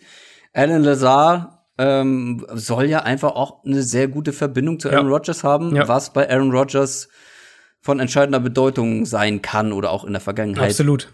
war. Die O-Line, vielleicht noch ein, zwei Sätze zu, bevor wir zur äh, Defense kommen. Die ist ja teilweise zumindest richtig gut besetzt, aber auch nur teilweise, oder? Ähm, ja, wie gesagt, ich finde Bulaga zu Ricky Wagner ist so ein kleines Downgrade, aber insgesamt ist es schon eine sehr gute Line. Bakhtiari ist einer der besten Left Tackles der Liga. Elton Jenkins hatte eine super Saison. Corey Lindsley ist ein sehr guter Center. Mhm. Billy Turner, da kann man vielleicht so ein bisschen ansetzen, aber das ist schon eine Top 10 Line für mich mhm. mit, mit mhm. Potenzial auch für mehr. Ähm, eine agile Line, sehr gut in Run Blocking, sehr gut in Pass Protection. Also, das ist schon eine Stärke dieses Teams und ich glaube, halt, sie wird dieses Jahr auch noch viel wichtiger sein. Einmal, weil ich vermute, dass sie den Ball ein gutes Stück mehr laufen werden und dann halt eben auch, weil du dann, glaube ich, noch mehr Aaron Rodgers in, ähm, in, in Pass Protection entlasten musst. Und das ist da dann halt das die nächste Diskussion eben, was, was macht man mit Aaron Rodgers? Ähm, wo stuft man den ein? Was für eine Saison kann man von dem erwarten? Finde ich auch echt schwer. Also für mich ganz, ganz nüchtern gesagt, er ist, ist er für mich ist er kein, kein Elite-Quarterback mehr, aber immer noch ein sehr guter, der zu einzelnen Elite-Momenten in der Lage ist, aber halt nicht mehr Woche für Woche, weil, und das ist so für mich der zentrale Punkt, bei ihm ist einfach die Baseline ein gutes Stück niedriger als noch vor ein paar Jahren. Ähm, seine Accuracy hat ein bisschen nachgelassen, er ist in der Mitte des Feldes ist er deutlich vorsichtiger geworden, tendiert halt häufiger dazu, Plays aufzugeben, den Ball wegzuwerfen. Das haben wir auch schon ein, zwei Mal thematisiert. Und die Kombination aus diesen Sachen zieht halt seine Baseline dann damit die Gesamtleistung auch nochmal ein gutes Stück runter. Ähm, auch wenn er immer noch zu diesen einzelnen krassen Würfen in der Lage ist. Deswegen wäre es halt für mich so essentiell wichtig gewesen, ihm eher mehr Waffen im Passspiel zu geben, dass er den Ball mehr so Point Guard mäßig verteilen kann, die Offense auf die Art aufzuladen. Und jetzt sehe ich halt die Gefahr, dass er mehr noch in die Rolle gedrängt wird, wo er, ähm, wo er mehr von diesen Elite-Plays kreieren muss, damit die Offense funktioniert, wofür er aber halt wiederum, abgesehen von Devante Adams, einfach nicht die Waffen hat. Eine NBA-Referenz. Ja, ja, kurzen Moment ganz stolz auf mich. Not bad, not bad. Dann lass uns noch mal über die Defense sprechen. Ähm, ich weiß gar nicht, ob es da so wahnsinnig viel zu erzählen gibt. Du hast ja schon, ich glaube, die wichtigste Veränderung auf der Linebacker-Position mhm. oder den Tausch auf der Linebacker- ja Position von Martinez zu Kirksey angesprochen. Ansonsten bleibt da auch relativ viel gleich, ne? Ja, ist tatsächlich, liest sich zumindest so, es wäre das quasi die gleiche Starting-Formation mit, äh, mit Ausnahme von dem einen Inside-Linebacker-Spot. Glaub, vielleicht kann man dadurch dann eher bei der Defense drüber sprechen, was das für eine Entwicklung eingenommen hat und was man erwarten kann. Also letztes Jahr eben ein krasser Sprung, keine Frage. Sie haben ja wirklich dann mal Aber auch investiert. ein bisschen inkonstant. Ja, sie waren inkonstant noch, auf jeden Fall. Ähm, aber sie haben trotzdem ja insgesamt wirklich einen Sprung in der Gesamtqualität gemacht mit, ja. mit dem Pass Rush, ja, ja. der halt super funktioniert hat. Ähm, ich habe es vorhin ja bei den Bears angesprochen, dieses Pass Rush Trio. Ich finde die Packers mit Darius und Preston Smith und Kenny Clark, die haben auch eins der Top Pass Rush Trios. Gerade gerade Kenny Clark, mit dem sie auch gerade verlängert haben, einer der unterschätzteren Nose Tackles in der NFL. Und wir haben halt auch gesehen, wie sich, wie sich äh, Mike Patton, der Defensive Coordinator, daran angepasst hat. Eigentlich einer, der, der viel blitzen will auch, der viel über, über exotische Schemes kommt. Letztes Jahr haben sie relativ wenig geblitzt. Ähm, ja. sah, bitte? Nee, ich habe nur über exotische Schemes geschmunzelt. Also wie ein Scheme exotisch sein kann, das musst du, musst du vielleicht dann noch mal im Detail erklären, aber ich glaube, man kann sich ungefähr vorstellen, was du meinst. Ja, ich empfehle viele Rex Ryan Tapes, dann kriegt man einen ganz guten ah, ja. Eindruck. ähm, nee, also sie haben relativ wenig geblitzt, sie haben sich wirklich auch da umgestellt und das spielt dann in den anderen Punkt so mit rein, den man dann halt auch erwähnen muss und das ist eben, sie haben halt auch nicht die Cornerbacks, finde ich, um so ein aggressives Scheme zu spielen Klar, du hast Trey Alexander, der sehr, sehr gut ist. Du hast ein gutes Safety-Duo. Aber ich finde halt alles hinter Alexander auf Cornerback ist potenzielles Wackelkandidatgebiet und äh, ist schwer zu sagen, wie sicher sie da wirklich aufgestellt sind. Ich habe da gar nicht mehr so viel hinzuzufügen, ähm, weil, wie gesagt, es bleibt vieles gleich. Und man merkt, du sprichst gerne über deine Packers. Ähm, aber wenn wir jetzt mal ein Fazit ziehen bei den Packers, ja. das Ding ist nämlich, ich habe es ja immer mal wieder so so ein bisschen angerissen oder angedeutet. Ich finde, diese Division rückt unglaublich nah zusammen, mhm. weil die Packers haben, du hast es auch gesagt, sich ähnlich über ihren oder über ihrem Niveau gespielt. Ja. Das sah am Ende besser aus, als es war. Das wird wahrscheinlich ein bisschen wieder zurückgehen. Nicht schlecht, gar keine Frage, aber sie haben sich eben auch nicht so sehr verbessert, dass ich sage, sie können halt diese Differenz wieder gut machen. Vikings bleiben ungefähr gleich, wahrscheinlich Lions machen bestmöglich einen großen Schritt nach vorne. Bears bleiben wahrscheinlich ungefähr gleich. Die sind alle nah beieinander und ich habe mhm. ehrlich gesagt keine Ahnung, wie es dann am Ende ausgeht. Klar, die Packers sollten Favorit sein in dieser Division, aber das kann halt auch sehr schnell kippen. Äh, ja. Gerade noch mit den äh, Dingen, die da hinter den Kulissen passiert sind und vielleicht dann eben im schlechtesten Fall oder bei schlechten Leistungen passieren können. Also es ist alles echt nah beieinander. Packers Favorit vielleicht, wahrscheinlich für dich auch. Aber dahinter und selbst ob die Packers das bestätigen können, boah, schwierig. Ja, also Packers, ich würde halt sagen, wenn, wenn sich meine Befürchtungen, die ich jetzt gerade für die offensive Herangehensweise jetzt erklärt habe, wenn die sich nicht bewahrheiten sollten, dann würde ich die Packers als Favorit und am ehesten so Kandidat für elf Siege in der Division einschätzen. Ja. Falls es ja, aber in die Richtung, genau, ich wollte gerade fragen, und wenn es in die Richtung genau, geht? falls es halt in die Richtung geht, dann würde es mich auch echt nicht wundern, wenn die auf neun Siege runterfallen und dann ist halt komplett alles offen, weil, also ich traue, wie gesagt, ich traue den Lions zu, auf neun oder zehn Siege zu gehen, ich traue das den Vikings zu. Bears sehe ich halt einen kleinen Schritt dahinter. Aber wenn die Packers sich von der Idee her und, und von der, von der Spielweise her so entwickeln, wie ich es so ein bisschen aus Packers Sicht befürchte, ähm, dann glaube ich halt, wird man das auch im Rekord dann noch sehen. Und wie wir es ja schon gesagt haben, letztes Jahr war ein bisschen besser, als sie gespielt haben. Das heißt, so eine leichte Regression muss man sowieso einplanen. Ja, dann sind sie halt, vielleicht stehen sie dann doch nur bei zehn Siegen und mich würde es echt nicht wundern, wenn am Ende zehn Siege diese Division gewinnen. Und dann können, vielleicht sind es dann am Ende mehrere Teams sogar mit zehn Siegen. Wer dieses Video, ähm, das Interview von Aaron Rodgers äh, mm. noch nicht gesehen hat, ich weiß jetzt gerade mehr. Sehr zu empfehlen wo war denn das noch? War das äh, bei Good Morning Football? The Ringer war das, glaube ich. Aber es war der eine Typ von das Good Kyle, Morning Football. Kyle Brand, glaube ich, war das. Kyle Brand war es, genau. genau. aber ich glaube, er hat das Interview für den Ringer, The Ringer. Ja, das kann gut sein. Auf jeden Fall spricht Aaron Rodgers da noch mal darüber, oder das erste Mal eigentlich in der Ausführlichkeit darüber, wie er den Draft erlebt hat. Mhm. Und das ist wirklich, also ich finde es sehr ehrlich und aufgeräumt, ja, wie er darüber spricht, aber auch sehr viel sagen. Also alleine, Absolut. wie er darüber spricht, ja, da waren ja noch gute Receiver auf dem Board. Und wie er sagt, äh, ich mochte den aus genau. Clemson. genau. Und ich so, ja, Aaron, ich auch, ich auch. und äh, da musste ich schon sehr schmunzeln und er sich dann irgendwie äh, dann noch erzählt, wie er den Tequila eine halbe, genau, eine halbe Hand voll irgendwie oder einen ja. halben Finger voll Tequila ins Glas schüttet, ja, also, weil er wusste, also, jetzt geht's rund, jetzt klingelt mein Telefon ja. die ganze Nacht. Also ich hoffe mal, dass, dass auch alle Vikings-Fans äh, alle, alle Vikings-Fans, alle Packers-Fans wissen, dass Aaron Rodgers gerne einen Receiver gehabt hätte. In, dieser, in diesem Draft allen voran. Ich, ich fürchte halt, dass einige unterschätzen, wie, wie wichtig das wirklich gewesen wäre für dieses Team. Gut, dass, dass ein Devin Funches noch den Opt-out wählt, das ist natürlich, das kannst du nicht vorher planen. Ähm, ja, aber Devin Funches wäre auch nicht die Antwort genau, gewesen. Also machen sagen, wir uns nichts vor. Genau, wollte ich auch gerade sagen, muss man, muss man echt auch ehrlicherweise noch dazu sagen. Ja, also das Interview ist absolut super, kann ich wirklich nur empfehlen. Ist auch sehr lang, anderthalb Stunden, glaube ich fast. Also Ach, ähm, ich habe so, ich habe nur den den Snippet gesehen. Also, ist der nee, Rest auch interessant? Ist, äh, ist, ist super interessant, mega. Okay. Äh, ich habe nur zehn Minuten, glaube ich, davon gesehen. Äh, ja, nee, das, das geht, geht, ich glaube, eine Stunde zwanzig oder sowas Ach, in der Art. Okay. Also ähm, gibt's aber auf YouTube komplett, also könnt ihr euch auf jeden Fall auch mhm.